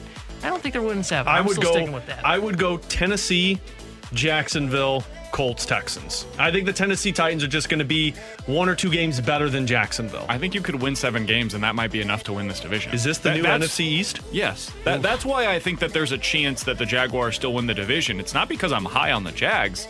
It's because of how low I am on the rest of this division. I think they all go below their win total potentially outside of the Jags, and that opens things up for Jacksonville to win the AFC South. Maybe. Uh, that's where I'm at on this thing, man. It's it is a disastrous division. In or out, the Cardinals should sign Tyler O'Neill to an extension after the season. I think you, it- the, the price is never going to be lower. Yeah, but do you trust His results won't I was be gonna either. say, do maybe. you trust the results to go up No. from there? Because I don't. No, I wouldn't. If I'm going to give an extension, I've said it. I'm looking at Jordan Walker. Yeah, I'm, I'm out on this. Extensions? No, nobody should be putting pen to paper this this summer on an extension. Hey. So I'm out, especially O'Neill. I mean, he's just too inconsistent, and he's going to deal with injuries throughout his career, as we thought was going to be the case coming into the year. How healthy could he truly be? And the answer's been not healthy enough, and he hasn't been consistent enough. So no way. I couldn't be more out on this. I said before last shocking. season I was in, and Yep. I, hey, I did too. You're not the only one. I was all for signing him to an extension. I've learned my lesson. BK Don't sign had- these unless you are absolutely certain, which means the only guy that you should do this for this offseason is Oh, Jordan don't- Walker. oh, okay. 65780 is here. Comfort Service X line for in or out. Guys, in or out, it's worth it to put a futures bet today on Tua Tagovailoa to win the MVP. out. I wonder what his odds are today over on FanDuel. I'll say Check that top ten. I don't think he's top five. I well, yeah. I, eh. Mahomes, Allen will be up there. I think Jackson's still going to be up Jackson there. will be up Allen's there. the favorite. Mahomes is next at four and a half to one. Herbert at ten to Oh, one. I forgot about Herbert. Yeah. Lamar at twelve. Rodgers and Jalen Hurts at seventeen to one. Tua is at eighteen to one right now. I actually don't mind. I would say that if you want to do a bet on that and go really big value like that, I'd say in on that. The and now, granted, does that mean I think he's like one of the best quarterbacks in the league? No, but if he's just average, he can get away with being average, and his numbers really take a big spike because of the weapons they have in Miami. So, is it worth it? Sure, I think so. I think they have the chance to. I don't think they beat out Buffalo, but I think they got a shot to contend with Buffalo for the AFC East. I think I would still go Kirk Cousins, twenty-three to one I think I would do Cousins over. Um, over Tua. Yeah. I Because I they're think kind he's of in got the better same playmaker. category.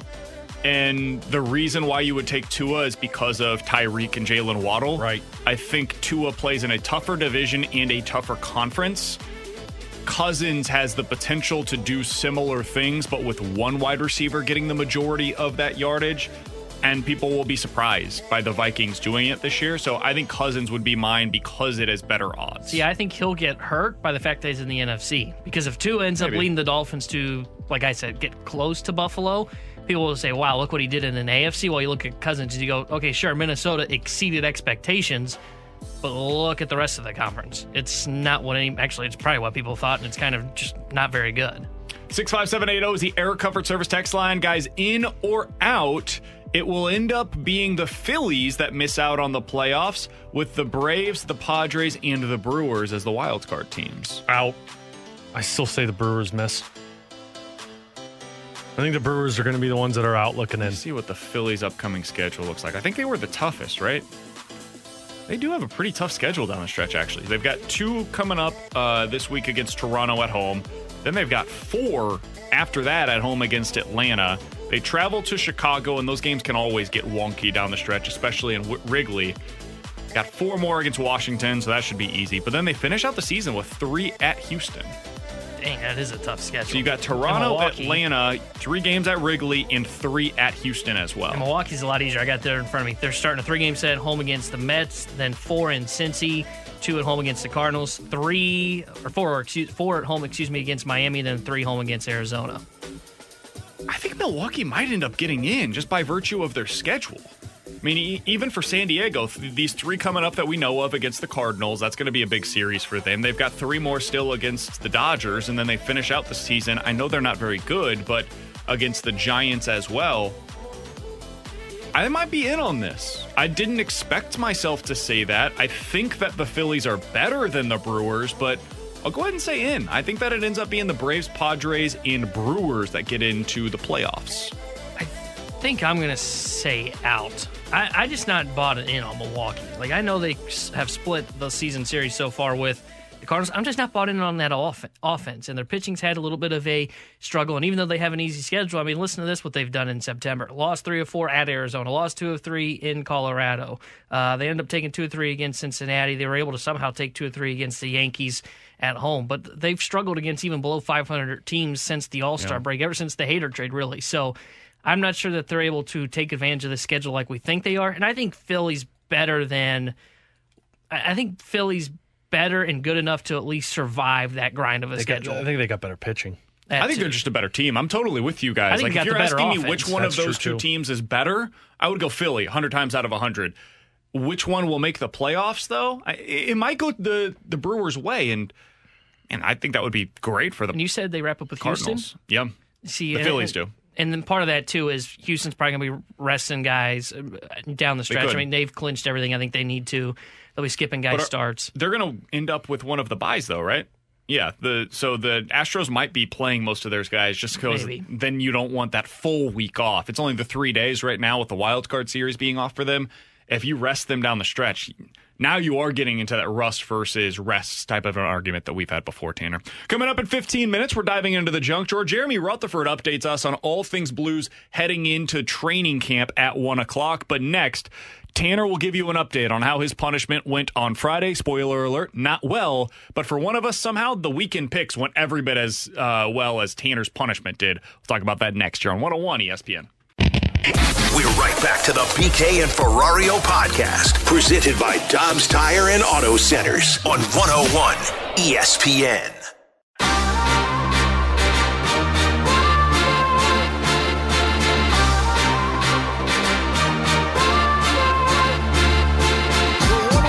to our football pick'em, and Tanner has officially paid off his first punishment. This week we will have week number two's punishment announced. We'll get to that coming up here in just a little bit. Jeremy Rutherford at one o'clock. But Tanner, we have to first relive. This is Oh. the end of his punishment. If you want to see the full video, we took live video of it over on the Facebook page. You can check it out from Friday. Just search back down to that. 101 ESPN is the Facebook page that you find it at. Here's what the end of that sounded like. I wish you would have vomited, but hey, later is still cool. This one might do it. I didn't expect five. Oh, damn it. That was my shoe. What just happened, buddy? It was my shoe, man. Oh no! All right, that's gonna be the way we end it. So Tanner, oh, for anybody that missed it, your punishment I don't wanna relive was the beer mile, which included drinking a beer, running a quarter mile, drinking another beer, and continuing up a hill, Felt like it. you whiner. continuing that until you finish one full mile. How would you say the punishment went for you, buddy? Oh, guys, it sucked. I'll just be completely honest with you. It sucked. It was like in the mid 80s out on when we ran this on Friday. I'm not much of a runner. It was 86, by the way. Yeah, and then we then we go out there and you drink the beer and like after the first one I knew it was gonna be rough because like I could tell it was already sitting kind of heavy. By the time I got done with the third one and chugged that, my stomach I felt like I needed to throw up. And and then by the time we got done with it, I felt a little bit, but I didn't feel better. But I felt like okay, I'm gonna keep it in. And then there was the celebratory fifth one, and it just sent everything off the rails. What do you think was the biggest mistake you made? Because I can tell you what I think the biggest mistake you made was. One of them was uh, obviously what taking you- I know- Alabama. I know, what you're going to say. Yeah, Alabama was a huge mistake taken. I think the other one was, you know, not running for like three weeks before we decided to do pickup. See, I, th- I, I think I don't think he made mistakes. I think, you're I think he did. this. I think if you wouldn't have laid down at the end of it, I think you wouldn't have vomited. Maybe know. later on you would have vomited, but I think you laid down It and it's like pouring out, all the water back up, and then you stand up and it goes back down. It's like okay, you've like when I feed my baby, and you go back and forth, you lift her up, you put her down, she gonna vomit. When you laid down and got back up, I'm like, oh god, I think I have going. better control of my stomach than your baby. I, I don't know if you do because yours was projectile, buddy. Not so sure How's about that up? after what I, we saw I on was Friday. I was glad to get that out of the system. I probably would have had to purge it if I didn't. So Tanner is 0 1 in our pick'em so far. Let's find out how he did on his picks from this week. I believe the Colts are built better. Give me the Colts minus four. They fake the pitch. Lawrence to run or throw. He's going to throw.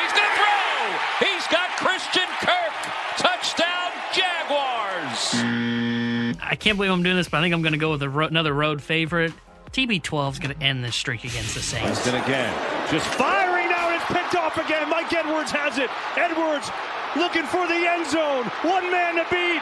And Edwards is going to go for the touchdown. I'm going Lions minus one and a half at home against the Commanders. Goff to the end zone. Touchdown. A strong two and one showing Yeah. for T Bone. Two weeks in a row Just where he went last two and week. one. Uh, last week it was not enough to be able to avoid the punishment. Let's This find week out it if was it plenty. was this week. Here are Alex's picks from Friday. I'm taking uh, Miami plus six Oh, I like that one. against like that one a Texas. A&M. Here's the ball game. Idiots. And it's incomplete. And the Aggies are going to survive. Taking the Cardinals plus five and a half against the Raiders. Wow. Wow. I can already tell you're losing. Seven yards week. out for the two points and the tie. Now I know why you went two and one and lost last week. To the end zone. Diving. And the catch is made. Dude, The ball is loose again. Picked up by the Cardinals. This is Byron Murphy to the end zone for the touchdown and the win. I'm taking BYU plus three and a half. End zone incomplete, and that'll do it. The Oregon the end of Ducks the game. once again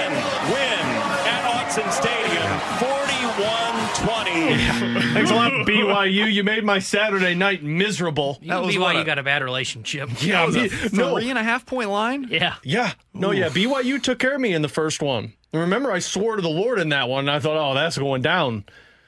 Didn't work for, so well for me here. One and two Yeah. for our guy Ferrari. Kyler, man, Kyler, he gave me faith because I thought I wasn't going to cover there. And a big spread that you were not able to cover there as well. You had them by three and a half. They lost by eight or twenty-one. Yeah, that was ridiculous. Miami was awful. Let's find out if I did any better. I am going to go ahead and take the Spartans to win on the road and to certainly cover the three and a half point spread Certainly. in Washington. Diggs tucks it under into the end zone. Touchdown, Polk! Magic from Michael You'd have been better Penix. taking on the zoo. I'm taking the Ravens. I'm going to take the Ravens minus the three and a half Oh. points at home Thank you, against the Dolphins. I don't think the Dolphins are very good. Did you say loss in there? Here he goes. He'll sprint. He's being chased by Howard. Looking behind.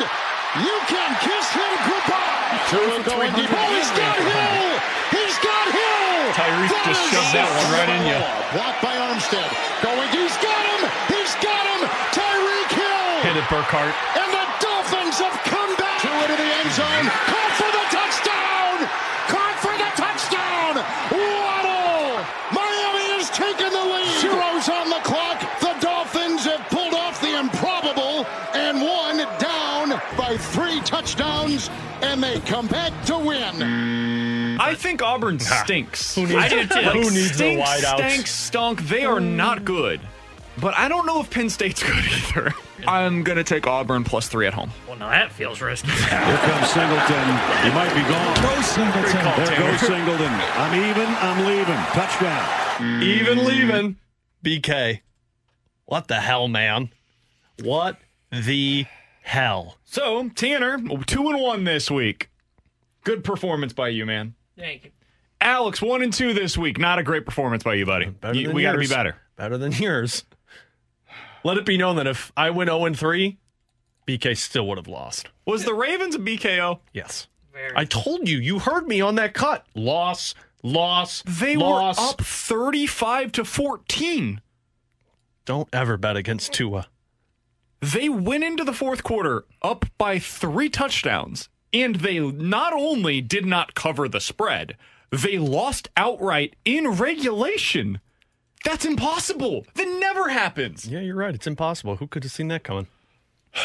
Play that game, T Bone, where I said loss, loss, loss.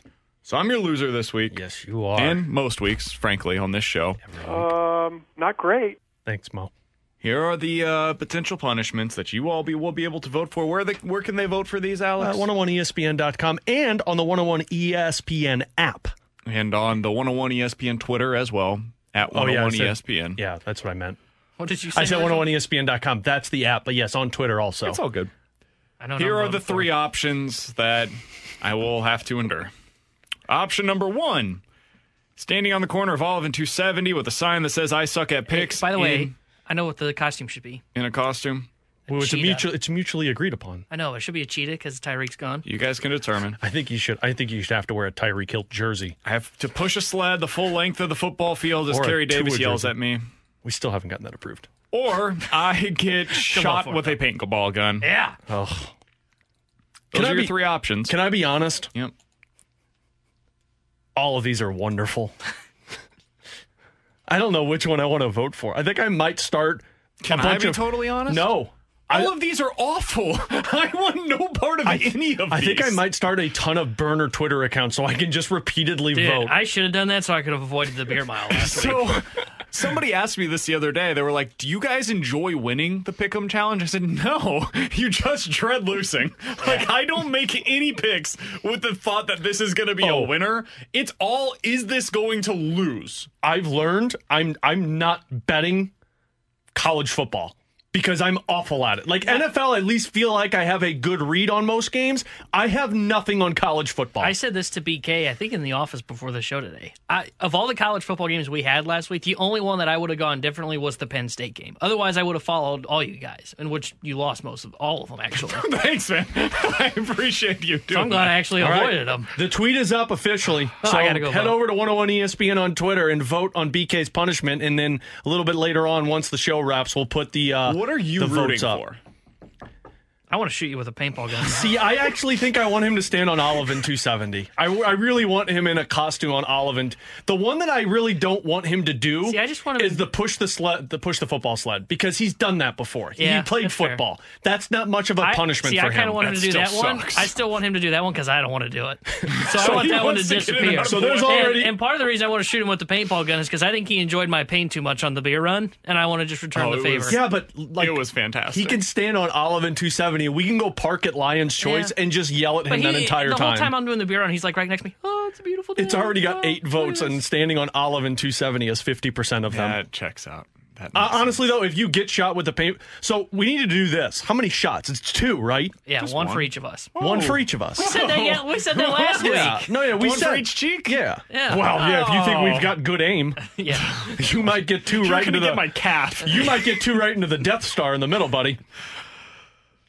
All right, I voted for shot with the paintball. gun. I'm really, Oh, I don't I, am really. I'm really worried pushing the football s- sled gets the win, and that would frustrate me because I don't think that should be your punishment. I don't think any of these should be my punishment. Well, I think all of that these the should be your punishment. Should be You punished. sucked. I think Lamar Jackson should be punished for my loss. This is on him, not on me. No, it's on you. You and took it's on them. the Raiders, not holding to the Raiders. Two all-time comebacks go against me this weekend. Yeah, so people are asking how many times are you going to get shot? You will get shot twice by the paintball gun. And by the way, my brother-in-law, agree to who I'm going to borrow the paintball gun said from, last week. I saw him on Sunday at a family Yeah. reunion, and I said, "Hey, I need to borrow your paintball gun." He goes, "Oh, good. I just got a new piece to it that makes it bigger and more painful." Awesome. That's So- what I wanted to hear. Because the pellet gun wasn't enough.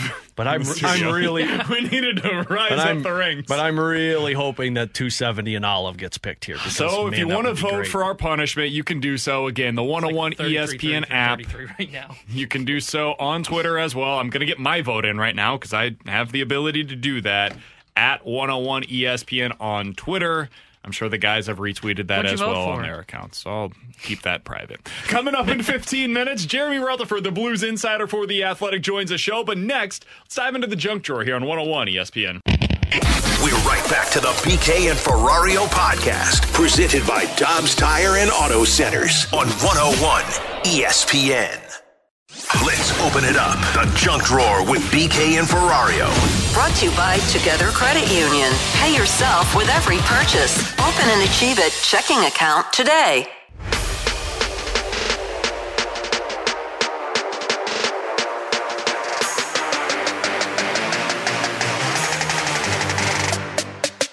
I just saw this come across.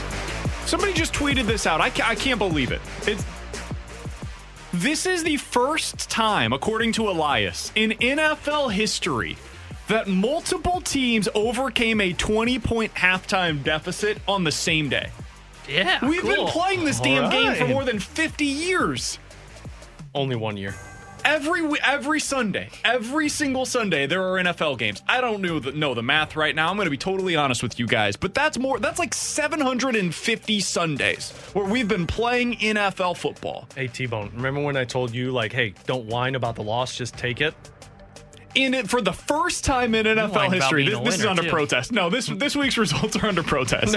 This is, sorry, they can't be under protest. You sucked. this is the first time in NFL history that multiple teams overcame a 20 point halftime deficit. I- what are the odds that both of those would go against Did me? you did you uh, did you say something to Kara after you found out you lost? Did you like turn her and go, I'm, I'm defeated?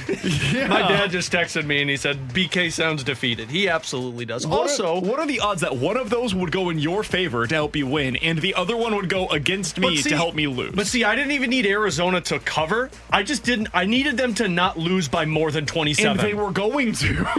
They They were looked like at they were gonna halftime. They were going to. But again, that's Kyler. Kyler sucks one And half. If they didn't cover and my team didn't collapse in the Ravens, That's true. You I would would've have been lost. lost. Yeah. But guess what? like this was this is going my way at halftime. I'm feeling But great. what does Jamie Rivers always say? If my aunt had. exactly. All by right. the way, we got a question on on our uh, on our poll right now. Which, by the way, we got over 150 votes, and uh, paintball's looking like the slight favorite right now, buddy. that's what I'm talking Someone about. Someone asked if he is standing on uh, Olive and 270. Can we drive by and throw stuff at him? Absolutely. We endorse everything that that can like you know is good for the environment, like banana. out we kind of like banana peels and apple cores, you can throw those because those are good for the environment. So throw those Huh. at BK. T Bone and I will be uh, doing the same. I'm going to donate eggs to the equation. Uh, Oh yeah, hard boiled too. I can't say Could that you I imagine agree get hit with with a hard boiled egg? I Hold have on. That'd be great. I don't agree with anything that was just stated on the air. All right, um, let's dive into the junk drawer. Alex, what do you have for us today? So uh, last week, you guys, we had the story of Trey Lance at a strip club, and I know T Bone, you had the story of the soccer player that was picking up numbers. Well, I'm gonna, I'm gonna slide over to the elderly side on today's junk drawer, if that's Okay. all right with you, because there is a nursing home in, I believe this was Taiwan. I want to double check this one. Yeah, this was in Taiwan. It was a nursing home for veterans that, well, they hired strippers to come to the nursing home and entertain for a while. And now this nursing home has to apologize. Why? Because apparently they have offended a ton of people. I see absolutely nothing wrong with this. Just like Trey Lance can go to a strip club and throw dollars at women who are working. Why can't those women that are working go out and support the veterans, the elderlies at a strip club or at the nursing home? They turned the nursing home into a strip club. In fact, I would go the other direction. I would say that all Sent nursing homes instead, no, Like a vacation. All, all nursing homes, as part of the dues, should include the salaries for strippers. Strippers once a month, strip Yeah, club. In college, I had a recreational fee that went towards them being able to pay for, you know, all of the uh, student rec center and all that stuff. I think when you go into, when I go into an older home, a senior living facility, I would like there to be included in those dues the ability to pay for once a week a stripper coming in on a Friday night, for example. They also were Maybe celebrating Thursdays. a, uh, a a Chinese holiday Thirsty Thursdays. because the elderlies are thirsty. Or I Yeah, think I yeah, think you, see you see them all the time where nursing homes like put them on a uh, on a bus and they take them on field trips to the To, zoo like, the park? So start taking them to field trips to the strip club. Yeah, my sister works at a hospital down in Atlanta, and she's a recreational therapist. Are you what going to she give this advice to tell her? I think that she should include this as part of her hospital and what they're able to do. Her job is basically to make life comfortable for people that are in a tough spot in the hospital. So she'll take them out on group gatherings, right? Group outings. And she goes like deep sea fishing, or she'll take them to. So are these guys. Yeah, they have like a lake where they've got a boat and they'll go boating or stuff like that. And you know- this is the equivalent of that. You know this is entertainment So for people, frustrating you know? about this too. Like these these gentlemen are having a wonderful time. They're all being safe. They all have masks on, you know, because they want to make sure that nobody gets sick. They're just letting these guys have a good time. Yeah, I would say actually I, I'm going the opposite direction. Not only should they not have to apologize, they should send out a letter to other facilities saying this is how we were able to accomplish. I just think people need to pump the brakes, brakes on the apologies here. I think with you. I think we should allow these individuals to enjoy their lives. They're out of nursing home. They served their country, and now they just want to enjoy themselves. Six five seven eight zero zero comfort service X line from the six one eight guys. Is your are your wives listening? I hope so. And I, think hope that, when I, she goes I think to that came from a wife. And I just came up with a great punishment. BK should be punished doing like the Chippendale style to go somewhere and do that. I was gonna have a similar direction with this. If my wife ends up in a senior living facility after I have passed, You dress up and do I that? hope I hope that she has the ability to have Chippendale style strippers coming Why to wouldn't her you just do that? I've died at this point in time. So He said he's You died first, huh? yep. Go on, RP. I'm with the Angels. How the BKO kicks in for that one last time.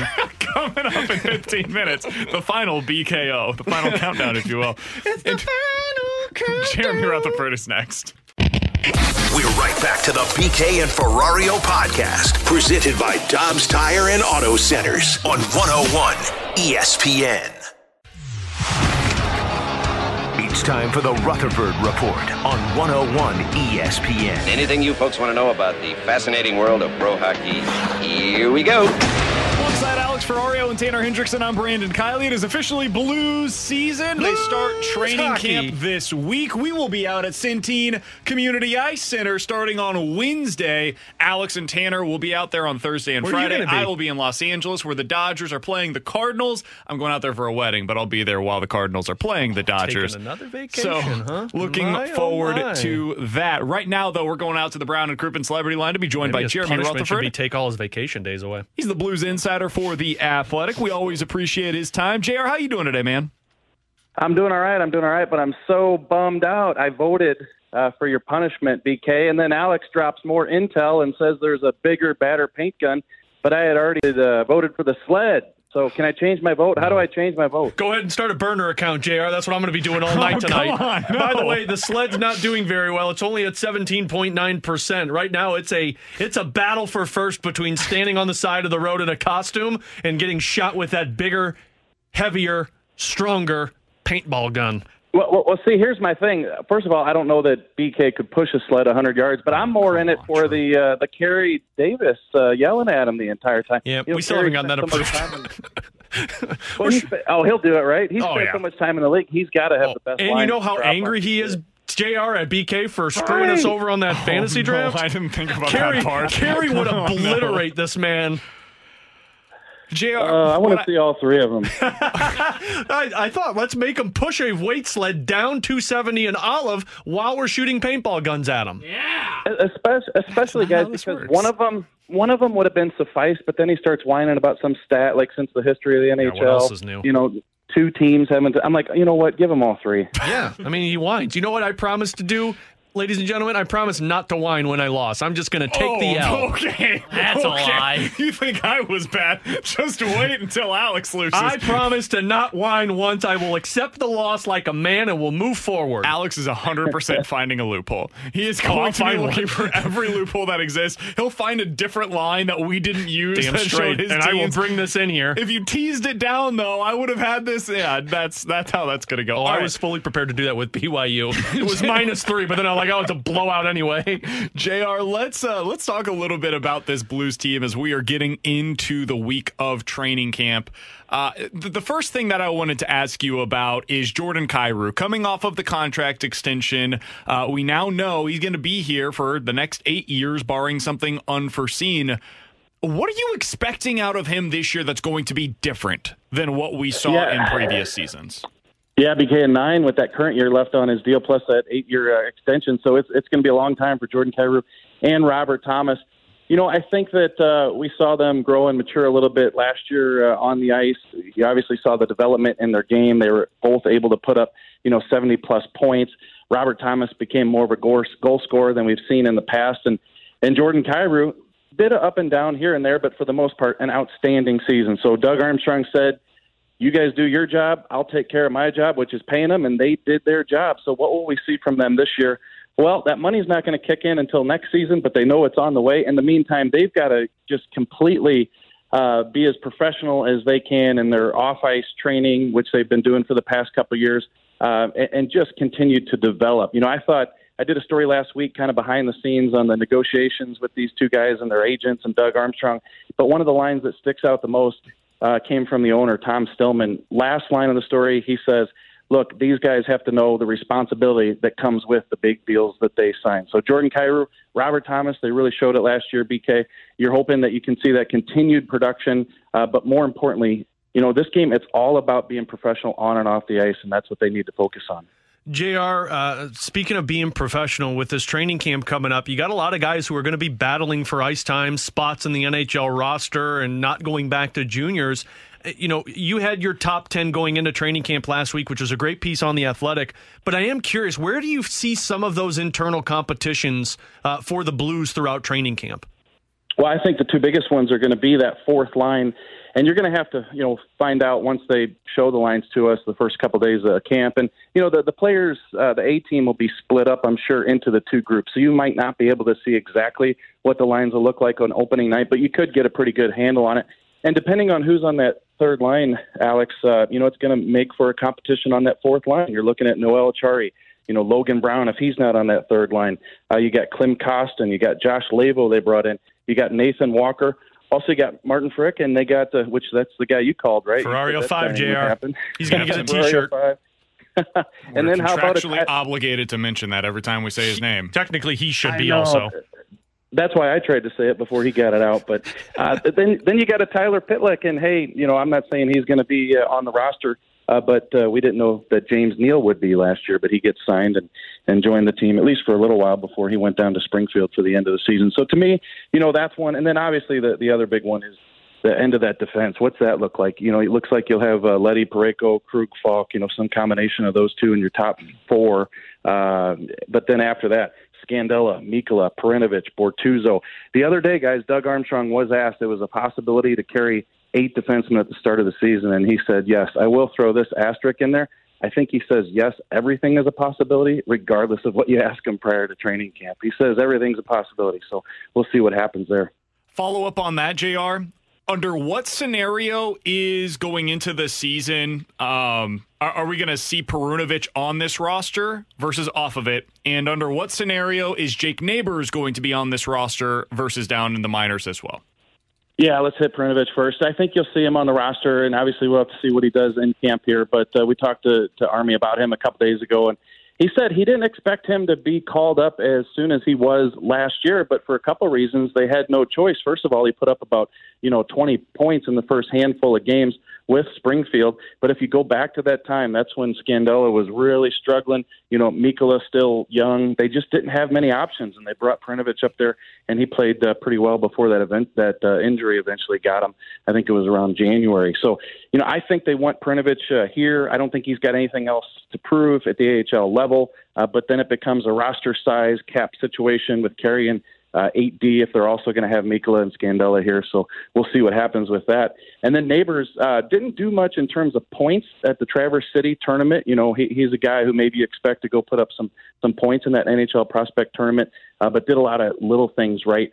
And Doug Armstrong did say that the other day. We said, hey, neighbors making the roster. He said, look, it's all about the little things. When you're getting off the ice or you're putting your teammate in a good position, you know, when, when you, you get off the ice. And those are small things that they're going to look for in Jake Neighbors. Uh, you know, if you had to guess, I think he's got a pretty good shot of making this roster. Uh, but uh, Army did say, we're not looking at him in our group of, uh, you know, in terms of looking at the, the fourth line. If he needs to be in that group of nine or 10 to make this roster, otherwise, you know, we'd want him playing more. And, and uh, that would probably be in Springfield, which he can go to the American Hockey League this year. So we'll see how that unfolds. JR, speaking of Springfield, and, I know you just talked to Scott Perunovich there, but the one thing I was curious about is is there a chance that we see Perunovich start the year in the AHL and maybe have to spend more time in the AHL this season? Because pending some type of trade, I just don't know how you're going to carry eight defensemen and possibly have two of those guys sitting every night, unless they're going to go the 11 7 route a lot. Yeah, especially with the cap. You know, you're right up against the cap. So, you know, is there a possibility he could play in the American Hockey League? Sure. You know, if they want him playing and, you know, getting that five on five ice time and you got a couple guys sitting up here, there certainly is. I just think from a competitive standpoint, you know, does he need to go down there and get more seasoning? Perhaps because he hasn't played a lot of games in the past couple of years because of these injuries. Even when he came up at the end of last year for the playoffs. You remember it was basically as a power play specialist, which he was terrific at. But you know, you played seven defensemen, and he wasn't getting a lot of five on five ice time. So you know, anything's a possibility. That's why they need to play out this couple week uh, training camp, and he'll get in some games. Uh, but I just think that Scott Perunovich has to get into NHL games and play him and continue to be the player that you think he could be. Because if there's not room for him here, guys, then he could be an asset and yeah, you can build up an asset in the American Hockey League if he's putting up a ton of points. People see it, but he's got to play in NHL games. Final question for you, JR. We'll get you out of here on this one. Is the expectation at this point for you that Ryan O'Reilly will play out the season on an expiring contract?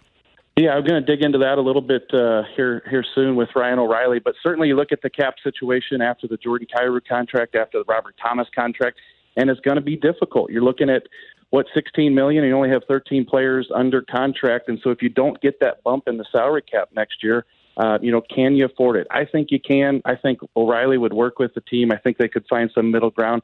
I don't think you can sign an o'reilly you know anna tarasenko if there's anybody out there thinking that you know is all this possible. Uh, yeah. And and you know i just bring up the name because he's still here right?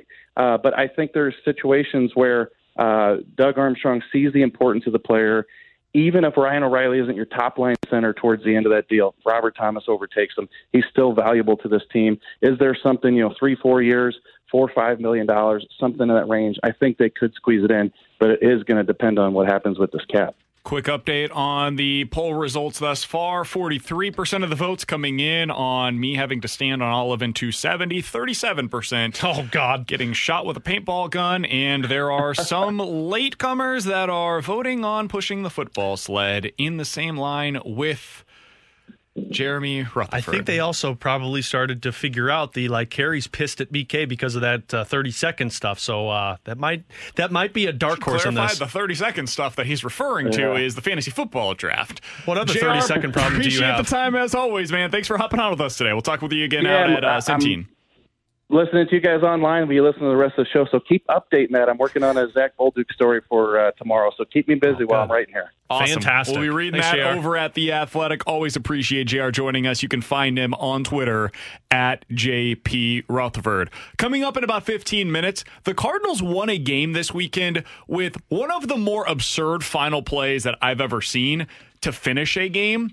I thought in the moment that it was illegal. I think a lot of people felt that way. I still think it should be illegal. We'll talk about that coming up in 15 minutes. But next, which of these struggling AFC contenders is most likely to get it turned around sooner rather than later? We'll tell you next year on 101 ESPN. We're right back to the BK and Ferrario podcast, presented by Dobbs Tire and Auto Centers on 101 ESPN.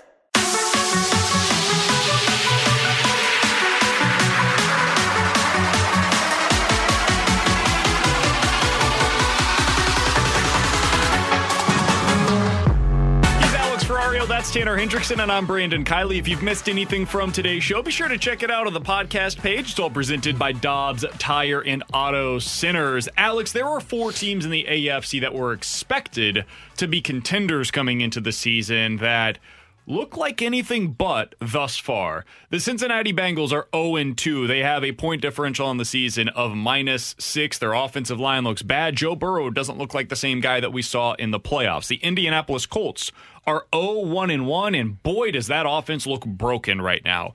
And then you look over in the AFC West, which we thought was going to be the best division in football. The Broncos look broken, man. I can't explain what's going on with that offense. And Nathaniel Hackett looks like a coach that is ripe for firing after this season. I don't know if he's up for that job. And then you look at the Raiders, they collapse against the Cardinals, who I thought looked like the worst team in the NFL in week one. Out of those four teams, Bengals, Broncos, Raiders, and Colts, which one do you think is most likely to get things figured out? I would say the Raiders because they've been in both of their games. I mean, it's just been late collapses on the second one, and I don't even know if it was a late collapse in their first game. It was just a matter of they just Davante Adams was the hero, and that was it. So I would put the Raiders on this list with Josh McDaniels as the head coach and his playmaking ability and the weapons that they have. They're the team that I think would be most likely to have a above 500 winning record and be a playoff team. I'd have Cincinnati as number two, and the one that I don't think will be able to get this figured out are the Broncos. I, I Nathaniel Hackett just for well pun intended on this one. He looks like a hack as a head coach right now. I, mean, he does, he looks like he does not know what he's doing, and you have a really talented quarterback. I, I'm with you on Denver. I, I'm concerned about Denver turning around. The team that I think will turn it around is Cincinnati. I put them at number one just because they're basically in the same spot they were in last year, where they were having trouble protecting the quarterback. Now they have a more, I still think, a more improved offensive line, even though it hasn't really shown that in the first two weeks of the season, but they went out and they spent money on it. I think over time they're going to be able to make these corrections. Zac Taylor, I'm not saying he's a great coach, but he at least somewhat figured it out last year to where they could be at least successful. So I think they're going to be the team that is most likely to figure out. And then if you want to look at the team to me that's not going to figure it out, I'm actually going with the Raiders. I, I like. I think the Broncos are right there with them. I'm not sure the Raiders are going to figure it out. I, that game yesterday was concerning to see you blow that kind of a lead to the Arizona Cardinals. That And- looks like a Chargers game. yeah, I was gonna say they look just like the Chargers, Yeah. where they get a big lead, they start out on top, and then they just can't figure a way to close it out. So, and I, I think they're still the four. I think they're the worst team in the AFC West, and that's not saying like they're a bad team. I mean, that's a really tough division. I think they're a good team, but if you're gonna have those kind of issues and you can't close out the Arizona Cardinals, who we can all agree maybe the worst team in the NFC West, right up there with Seattle. Like they're just missing talent right now because of injuries and suspensions, and even then the roster's not that great. And you blow that big lead against them.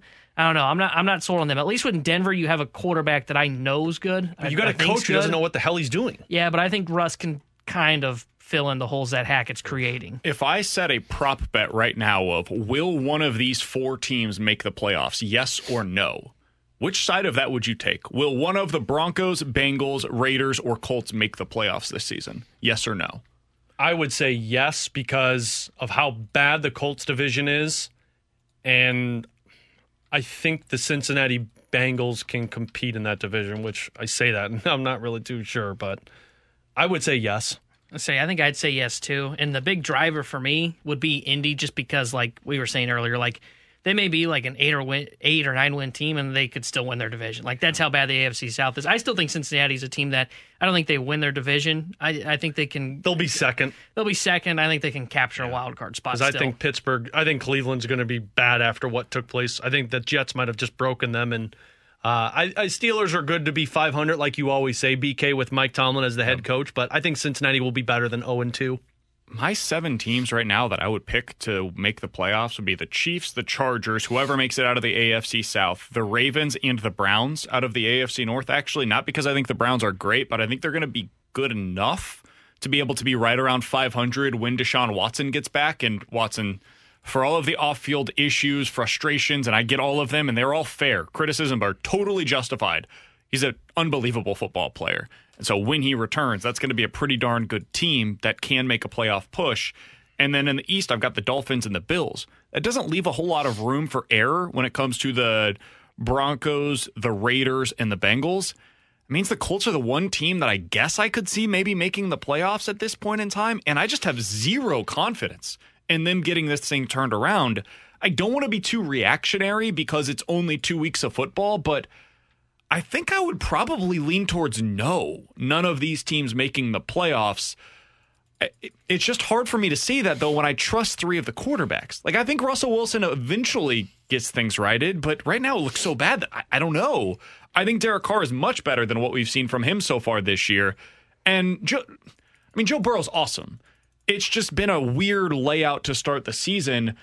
I just think they're in a really tough division. If Burrow and the Bengals were in the AFC South, if you swapped them and the Colts, that would be the team that I have confidence in get going down the stretch to A, figure it out, and B, make the playoffs. But because they're in the AFC North, which is going to be super competitive this season, I'm just not so sure that I have the confidence in them. I did want to focus in on the Broncos for a minute because they were the team that got all of the hype in the offseason for good reason. They trade for Russell Wilson, they get a new coach, they should be headed on the right trajectory. Everybody was excited about it, right? Russell Wilson has attempted 18 passes so far in the first two games of the season in the red zone. He has completed zero of those for a touchdown. Zero. He also has one carry this year for two yards. He's not running and he has not been efficient in the red zone. Now, there should be some regression there. Eventually, that should be better. But if you've seen any of the people that break down the tape, they've been posting some of these videos on Twitter, dude, he missed like four or five different receivers that were wide open across the middle of the field yesterday. I was going to say, watching that game yesterday, as much as people want to say that's on Nathaniel Hackett, I thought Wilson didn't look like the guy you saw in Seattle back a couple years ago. Like something seems off with Russell yeah. Wilson. And maybe part of that is still working on the communication with the wide receivers, but some of those were just misplaced balls to where he's not getting them in the spots that you're used to seeing Russ. When when they were saying in Seattle, let Russ cook, us because he was throwing in tight windows, making all those plays. Now I see it is partly on Nathaniel Hackett. I mm-hmm. agree. Mm-hmm. There's no questioning that, but he just does not look like the top what would you say top 10 quarterback that you thought he was going to be? Like right now he's like on the verge of sitting outside the top 10 well and opinion. i don't know what the update was but losing Jerry Jeudy doesn't help. Yeah i haven't seen any update today on it but yeah and they're already without horrible. another one of their wide receivers. Tim patrick's out for the season. That's the expectation so you got one wide receiver right now. The running game didn't look that great for denver. I mean the play calling is a problem for me. As much as russell wilson you do look at him and i'm with you guys he didn't look great but the play there is zero creativity with Nathaniel Hackett. They also just don't look like a well coached team. I mean, we all remember the end of game situation in week one, but right now the Broncos offense leads the NFL in false starts. They have six of them so far this season, and delay of game penalties. Four of them so far early in the season. Guys, yeah. it got so bad on Sunday that the Broncos fans in the stadium were counting down the play clock Jeez, to make sure that the offense did not commit a delay of game penalty. It was almost as if you were in your home uh, arena for basketball, and like as the game clock is ticking down, people are counting down five, four, oh, three they Hackett were doing might get that, confused for, on the road. Yeah, I was going to say Hackett they, can't contain that. They were doing that for every play because it was such an abysmal uh, start to the season for the offense of just getting the plays off. It was and Russ's tight oof. end. I mean, Alberto. He looks like he's shredding the struggle bus this this season, and zero catches. Yesterday. Russell loves his tight end. And it's like if you don't have one that you're throwing to or one that you can trust, what are you going to be able to accomplish? Did you see yesterday the um, the situation in the game where Nathaniel Hackett went for it on third and inches with a tight end rushing attempt. Then they had a long field goal attempt, and then they punted because of a, I think it was a penalty. And that wasn't was that rushing attempt, or no, that was the Chicago game. One of the rushing attempts was like from the shotgun. Like, what are so we doing? this here? was a they they motioned the fullback from the slot into the backfield, lined up on an offset eye. The fullback ends up going with what appeared to be basically an end around a jet sweep type of thing, again, with your fullback. And then they took that fullback and ran it around. That it didn't work. My Negative yardage. There was a penalty on the kick, and then they decided to go ahead and punt after that. That's the Broncos season. That right actually summed uh, so that plays itself out with what I expect from Nathaniel Hackett. Coming up in 15 minutes, we'll have the BK and Ferrario rewind. But next, there was a play this weekend that had just about everybody watching confused, unless you really know the nitty gritty of the playbook. Should this be legal? We'll talk about it next year on 101 ESPN. We're right back to the BK and Ferrario podcast, presented by Dobbs Tire and Auto Centers on 101 ESPN. Goldie pulls it. A play at the plate. They hit the runner and the game is over. They hit Knizner. Romine is arguing that he was out of the baseline. The Cardinals win it in 11. That was one of the more strange plays that you'll see. The Cardinals only win walk-offs in weird fashion. They, by the way, audio courtesy of Bally Sports Midwest. Danny Mack on the call. We'll talk to him tomorrow here on 101 ESPN on BK and Ferrario. That's Alex. He's Tanner. I'm BK. So the Cardinals are going into the bottom of the 11th inning. It is a scoreless game. Nobody has found a way to scratch across a runner. You have Brendan Donovan walk. Edman reaches on an infield single to the catcher. Uh, The bases are loaded, and Paul Goldschmidt comes up to the plate, Alex. Andrew Knizner's on third base. He hits it to the third baseman, and Andrew Knizner is looking back to see how he fields it and then drifts towards the mound. So he's on the infield grass at this point in time as he's running home, just to describe it if you didn't see the play, if you missed it over the weekend. He's pretty clearly, intentionally getting in the lane that would be used by the defender to throw the ball home to the catcher. And as a result of that, he gets the intended consequence. It hits Andrew Knizner on the way home. Cardinals walk it off. They win. Game over. By the rule book, it is a perfectly legal play. Now, I will be honest, didn't realize that was the rule. I'll be totally upfront and honest with all you guys. I thought it was an illegal play as it happened. People went out on Twitter, explained it. Makes perfect sense. I get it. That is something that the Cardinals work on regularly is to do exactly what Andrew Knizner did. He executed it perfectly, apparently. That boy. Should that be a legal play? Because I think that's really the question. It was. Everything he did was legal by the letter of the law, and he executed what the Cardinals want him to do in that spot. Should it be legal, though, in your mind? I mean, I think so. Like, that's one of those things where it's like, hey, there's not anything against this, so I'm going to do this. And technically, it's like he didn't deviate that far out of that line. Because what is, isn't it three feet? I mean, Well, he, was, like, 10 feet. It didn't look that. It didn't look three feet, did when it? Was, When BK was describing the play when he's on the grass, I could have said, well, by a lot, and it would help too. Yeah, I mean, I guess I'm I'm looking at it right. Yeah, well, yeah, that was pretty. yeah, More than three feet. Yeah, that's really more than three feet. I, I don't know. Like I, I started a, a tweet last night because I wanted to remember it was Jerry Weinstein that uh, tweeted it out, who's with uh, the Colorado Rockies, and he said this is intelligent base running. Unlike home to first base, there's no running box lane between home plate and third base. You set your own baseline. The only time you can be called is when you deviate from that line by three feet. Now, obviously, that looks a little three and that's not even the case, actually. What he said is not 100% true. The only time that it is actually called that way is when there is a tag attempt. Yeah. If you get out of the previously measured baseline that you set for yourself while you are while somebody is attempting to tag you that's when you could be called out of the baseline otherwise though uh, according to the stuff that i have read you could basically run like figure eights around the baseball diamond and then as long as you are not there's no attempts to tag you It's your base. It's your base. you get to determine what your base, base path You is You know what this reminds me of? And sorry to compare it to hockey, but it's just kind of like how I look at the rules.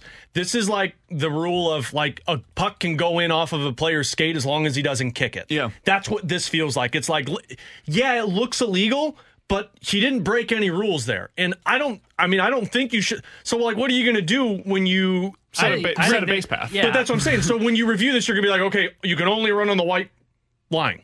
No, I, I think what you do is outside of it I, I think what But you he didn't. I, I feel like the, it, maybe the video's not doing it justice. It didn't look like he deviated that far out. He's I mean, like he went from fairground about six feet over to the left into the grass. I, I, I, I, I mean, think I think that play itself was should have should be illegal. I, I think the way you do it is so essentially what you've got is you've got that third base line uh, the foul line. And then on each side, there's a little bit of dirt, a little bit of dirt, and then that's where the infield grass is and where the grass is between uh, the infield and the dugout. Yep. I think that essential path that you see there You have to be on should the be the baseline. I Yeah, think the third I- baseman just needs to make the throw. I, I think it's a. Well, it's hard to make the throw when the guy's running. I don't know, like five yards into it the the grass. way. He couldn't. He made a diving play. That- That's why to me that's an illegal play. Is I would understand it if it was like a chopper to the third baseman. He has time to field it. He's able to kind of run to the right and avoid the runner, then throw it home. But the fact that it's with the game on the line and he makes a diving, sprawling play, what Knizner essentially does is look back. Okay, where's the angle? Okay, now let me go like five feet to my left to where there's no throwing lane. That's why to me it's illegal. That's why I like the idea of just a foot has to be in that dirt, which Knizner would not have done even on this play. He was out by his whole body was off of that little baseline that I'm talking about. That should be the baseline. Just like there's that base uh, box that we were talking about on the first base side, they need that essentially on third base, and then you could have like an imaginary one between first and second, and second and third. In my opinion, That's where I'm at as well. I, I think there should be something done. Now, this is such a unique play. Like it, it had to have all of these circumstances take place at once for this to even be something that we're talking about today. Somebody else brought up, I think it was the Allen Craig play and like the game three of the 2013 World Series. You saw something similar uh, to this. It's very unique that, uh, very rare that you see a situation like this arise in a game. So maybe it's not even worth putting a rule in the rule book to change it but there's really I, I've seen a few people on the text line say six five seven eight zero. Hey, he should have made a better throw in that spot. I, I don't think there's a throw to be had really in this scenario because of the way that Knizner ran home. So I, I I don't know what you would have expected the third baseman to do there. I know some are saying, hey, you should have thrown it uh, to the other side of the plate. Not sure that the tag's going to be made there if the throw is to the other side of the plate. So I do think that it makes it very difficult on the defense. And it feels like just about everything at this point in time is do- being done kind of like in football to the favor of the offense and to the dismay of the defensive team. I would like to see something in place to change that, but I don't I- know, man. And I saw a text too saying, "Well, what about if you got a guy rounding third? And that and that's kind of why I think this rule is in place. Yeah, but he didn't go out there when he rounded third. He was Exactly. already halfway down I, the line. I think it's more of just establishing a base path for when there is a runner that is at a base and there's essentially going from A to B in a route. Basically like a force play or the runner going from where he's at third just to home. Not so much where it's two bases because yeah, otherwise you'd never be able to get a good read coming off of the you have to run like where it's uh I don't know how to what the right word is. Where you're basically stationary. You have to go. All right, I'm going to go to third. Stop. Turn 90 degrees. Boom. Go. No, you can't have that. You still need that ability to go around the base. I think it's more of just when you start at a base, and if you're heading to just one base from second to third, first to second, third to home, like in this case, you have a base path that you have to stay in. And unlike if you're getting two bases and trying to round. I initially thought he was out because the ball hit him. You think like, they're playing when the ball hit him in the yeah, I thought it was like ball hit him. He's Got out, him, right? he's out. Drilled him. Sorry, little league stuff. Somebody on the text line said Arenado found a way. He, by the way, Arenado had an other, another unbelievable play defensively over the weekend. That that game was that Friday night. I, they get mixed Yeah. up Yeah. in my mind. That game was, was amazing. incredible. You had 698 for Albert. You had the defensive play by Nolan Arenado, and then you had the immaculate inning to finish things with Ryan Helsley throwing the third immaculate inning in the history of the Cardinals organization. And it makes all the sense in the world that it's Bob Gibson, Jason Isringhausen, and now Ryan Helsley who have accomplished such a feat. But Nolan Arenado's play was a little different because the base runner, maybe this is just speaking to the Cardinals' attention to details, the base runner didn't do what Andrew Knizner accomplished by going inside of the baseline. He stayed outside, creating that path for Arenado to make the throw to home. If that runner for the or for the Reds did what Knizner did, it, the ball probably would have hit him as well because Arenado did not have a lane. He was on his side. There was nowhere for him to go with the ball other than to the the far side of the plate, if you will. So yeah, the, the Reds didn't execute what the Cardinals were able to. Um, so it it was a weird play. Really weird. It was a weird weekend overall. Hey, I God would- bless Andrew Knizner to try and win the game. Yeah, I mean, Way to wear one for the Yeah. team. It's like getting hit with the bases loaded. Take it, man. it's the old cliche saying, right? Tell me the rules and I'll play the game. Well, Andrew Knizner knew the rules. The Cardinals know the rules. They play by the rules and they created an opportunity for themselves within that set of rules, the parameters that they were given. So, credit to them for executing exactly what they were trying to do. even though Tanner wants them to change. the Yeah, rule. Tanner Tanner hates fun baseball, so Yeah. We'll hit the rewind coming up next. We're right back to the BK and Ferrario podcast, presented by Dobbs Tire and Auto Centers on 101 ESPN.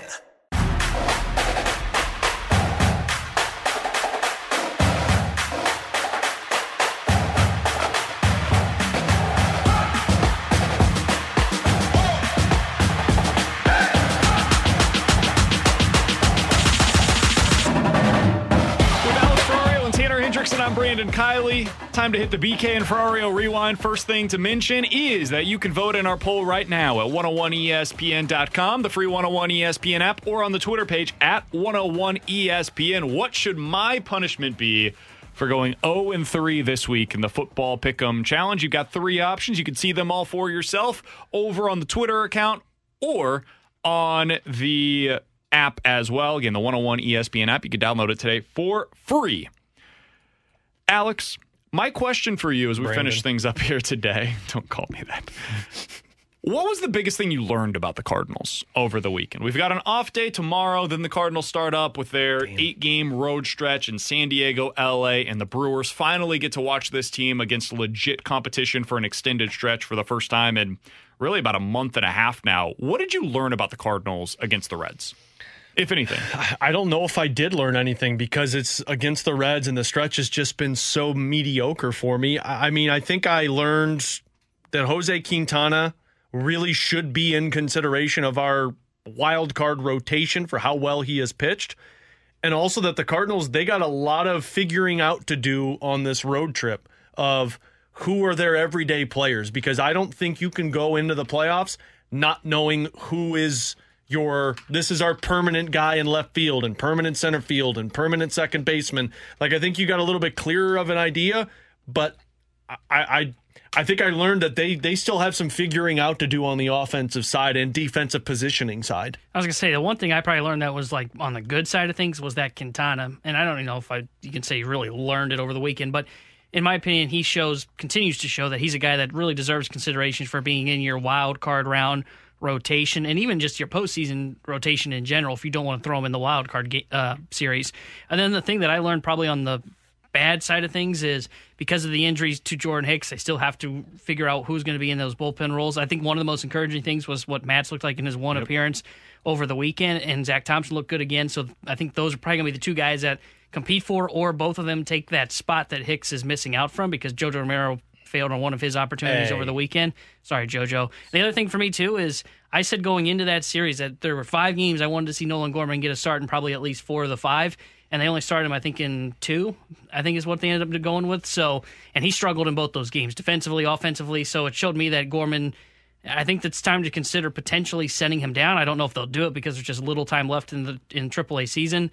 But uh, he showed that he's not going to be a guy against right-handed pitching, and that stings for the St. Louis Cardinals and Burleson kind of the same way because now it looks like Albert Pujols is going to be, and I hate to say this like it's a negative, but it's, Albert Pujols is going to be probably the everyday DH against right-handed pitching. I would not be shocked if he's in the lineup tomorrow against Clevinger. I think Albert's going to start like the rest of the. I think it's like five of the next six, if I'm not mistaken, are against left-handed pitchers for the He- Cardinals, he something has like that. to. He's going to start all of those games, so you might see one of the other guys against San Diego, but n- now is the time for them to go for the wins. And eh, Ollie Marmol said over the weekend, when I put together my winning lineup, Albert Pujols is a part of it. So these next three games against San Diego, where you've got two lefties on the mound and then Clevinger as well, my expectation is that Albert will play all three of those games. That would be my assumption. People that argue it, who who's been better than him? Nobody. Like that's that's the thing. I was one of the people that was arguing it earlier in the season as Nolan Gorman was performing at Right. a higher level. That's no longer the case. Nolan Gorman is struggling mightily right now. Lars Nootbaar is not hitting the ball very well right now. Alec Burleson has done nothing really since being called up to the big league level. I agree with Tanner. I think that Nolan Gorman should probably be sent down. I know it's very late into the season. You don't have a lot of runway here. But what's the value right now of Nolan Gorman? He's not a pinch hitter for you. He doesn't provide you a ton defensively. a You have other utility infielders that you can use. DeJong is basically right-handed version of Gorman, and right now the splits don't matter for those two guys. And DeJong at least provides you defensive value on this team. Bring up Juan Yepes. You have to. I, I think that's what I would do down the stretch is have Yepes as a bench bat for you, who at least has the ability to provide op- opportunity for you uh, as a DH. Let's see what he looks like down the stretch because we know what Nolan Gorman looks like right now, and it's not very good. So I'm with you. That's probably the biggest thing that I learned over the weekend. And then you also kind of made mention of this. Zack Thompson just throws 99 now. It's cool. Like that. That's a thing that happens. Only for one inning. Uh, I'll take it. Yeah, And I mean, once a week. That's it. if Zack Thompson is a guy who can give you that kind of velocity coming out of the back end of your bullpen, whoo, buddy, that changes things coming from the left side. You've got Thompson now as a lefty who throws 99 with that nasty curveball that he has, and then you can bring in Steven Matz for big spots as well. All right, now we've got some options for you going into that seventh inning along with Jordan Hicks. And I'm not sure that this Jordan Hicks thing is a big deal. I wouldn't react too strongly to it. It might just be them saying, hey, we need to find out what these other guys can do. We know what Jordan Hicks is, and he'd probably benefit from 10 days off of not throwing right now. So let's get him some time off before we go into the stretch. I like the optimistic side of you, You, BK. uh, well, when the injury said fatigue, oh, uh, and neck strain, I went. Mm, never mind. You can't have both. You can't have both. I just woke up and had a sore neck, and they went IL. He's done IL 15. stent." 15. The one that is a little more concerning is Tyler O'Neill. Uh, That one actually, I Yeah, believe. that, that one I actually truly think it's happening. We'll get into that tomorrow on the show. What it means for the outfield mix, what we think this outfield's going to look like when they take the field for the postseason. We'll get into all of that tomorrow from 11 to 2. The fast lane's coming up from 2 to 6 right here on 101 vote, ESPN. Can this team get it done when the brights are the lightest? You've been listening to the BK and Ferrario podcast, presented by Dobbs Tire and Auto Centers on 101 ESPN. Peloton, let's go. This holiday, with the right music and the right motivation from world class instructors, We're going to pick it up a notch. It's the holiday season. you might just surprise yourself with what you're capable of. Work out to thousands of live and on demand classes, from running to cycling to yoga. Try Peloton risk free with a 30 day home trial. New members only, not available in remote locations. See additional terms at onepeloton.com slash home dash trial. Peloton, motivation that moves you.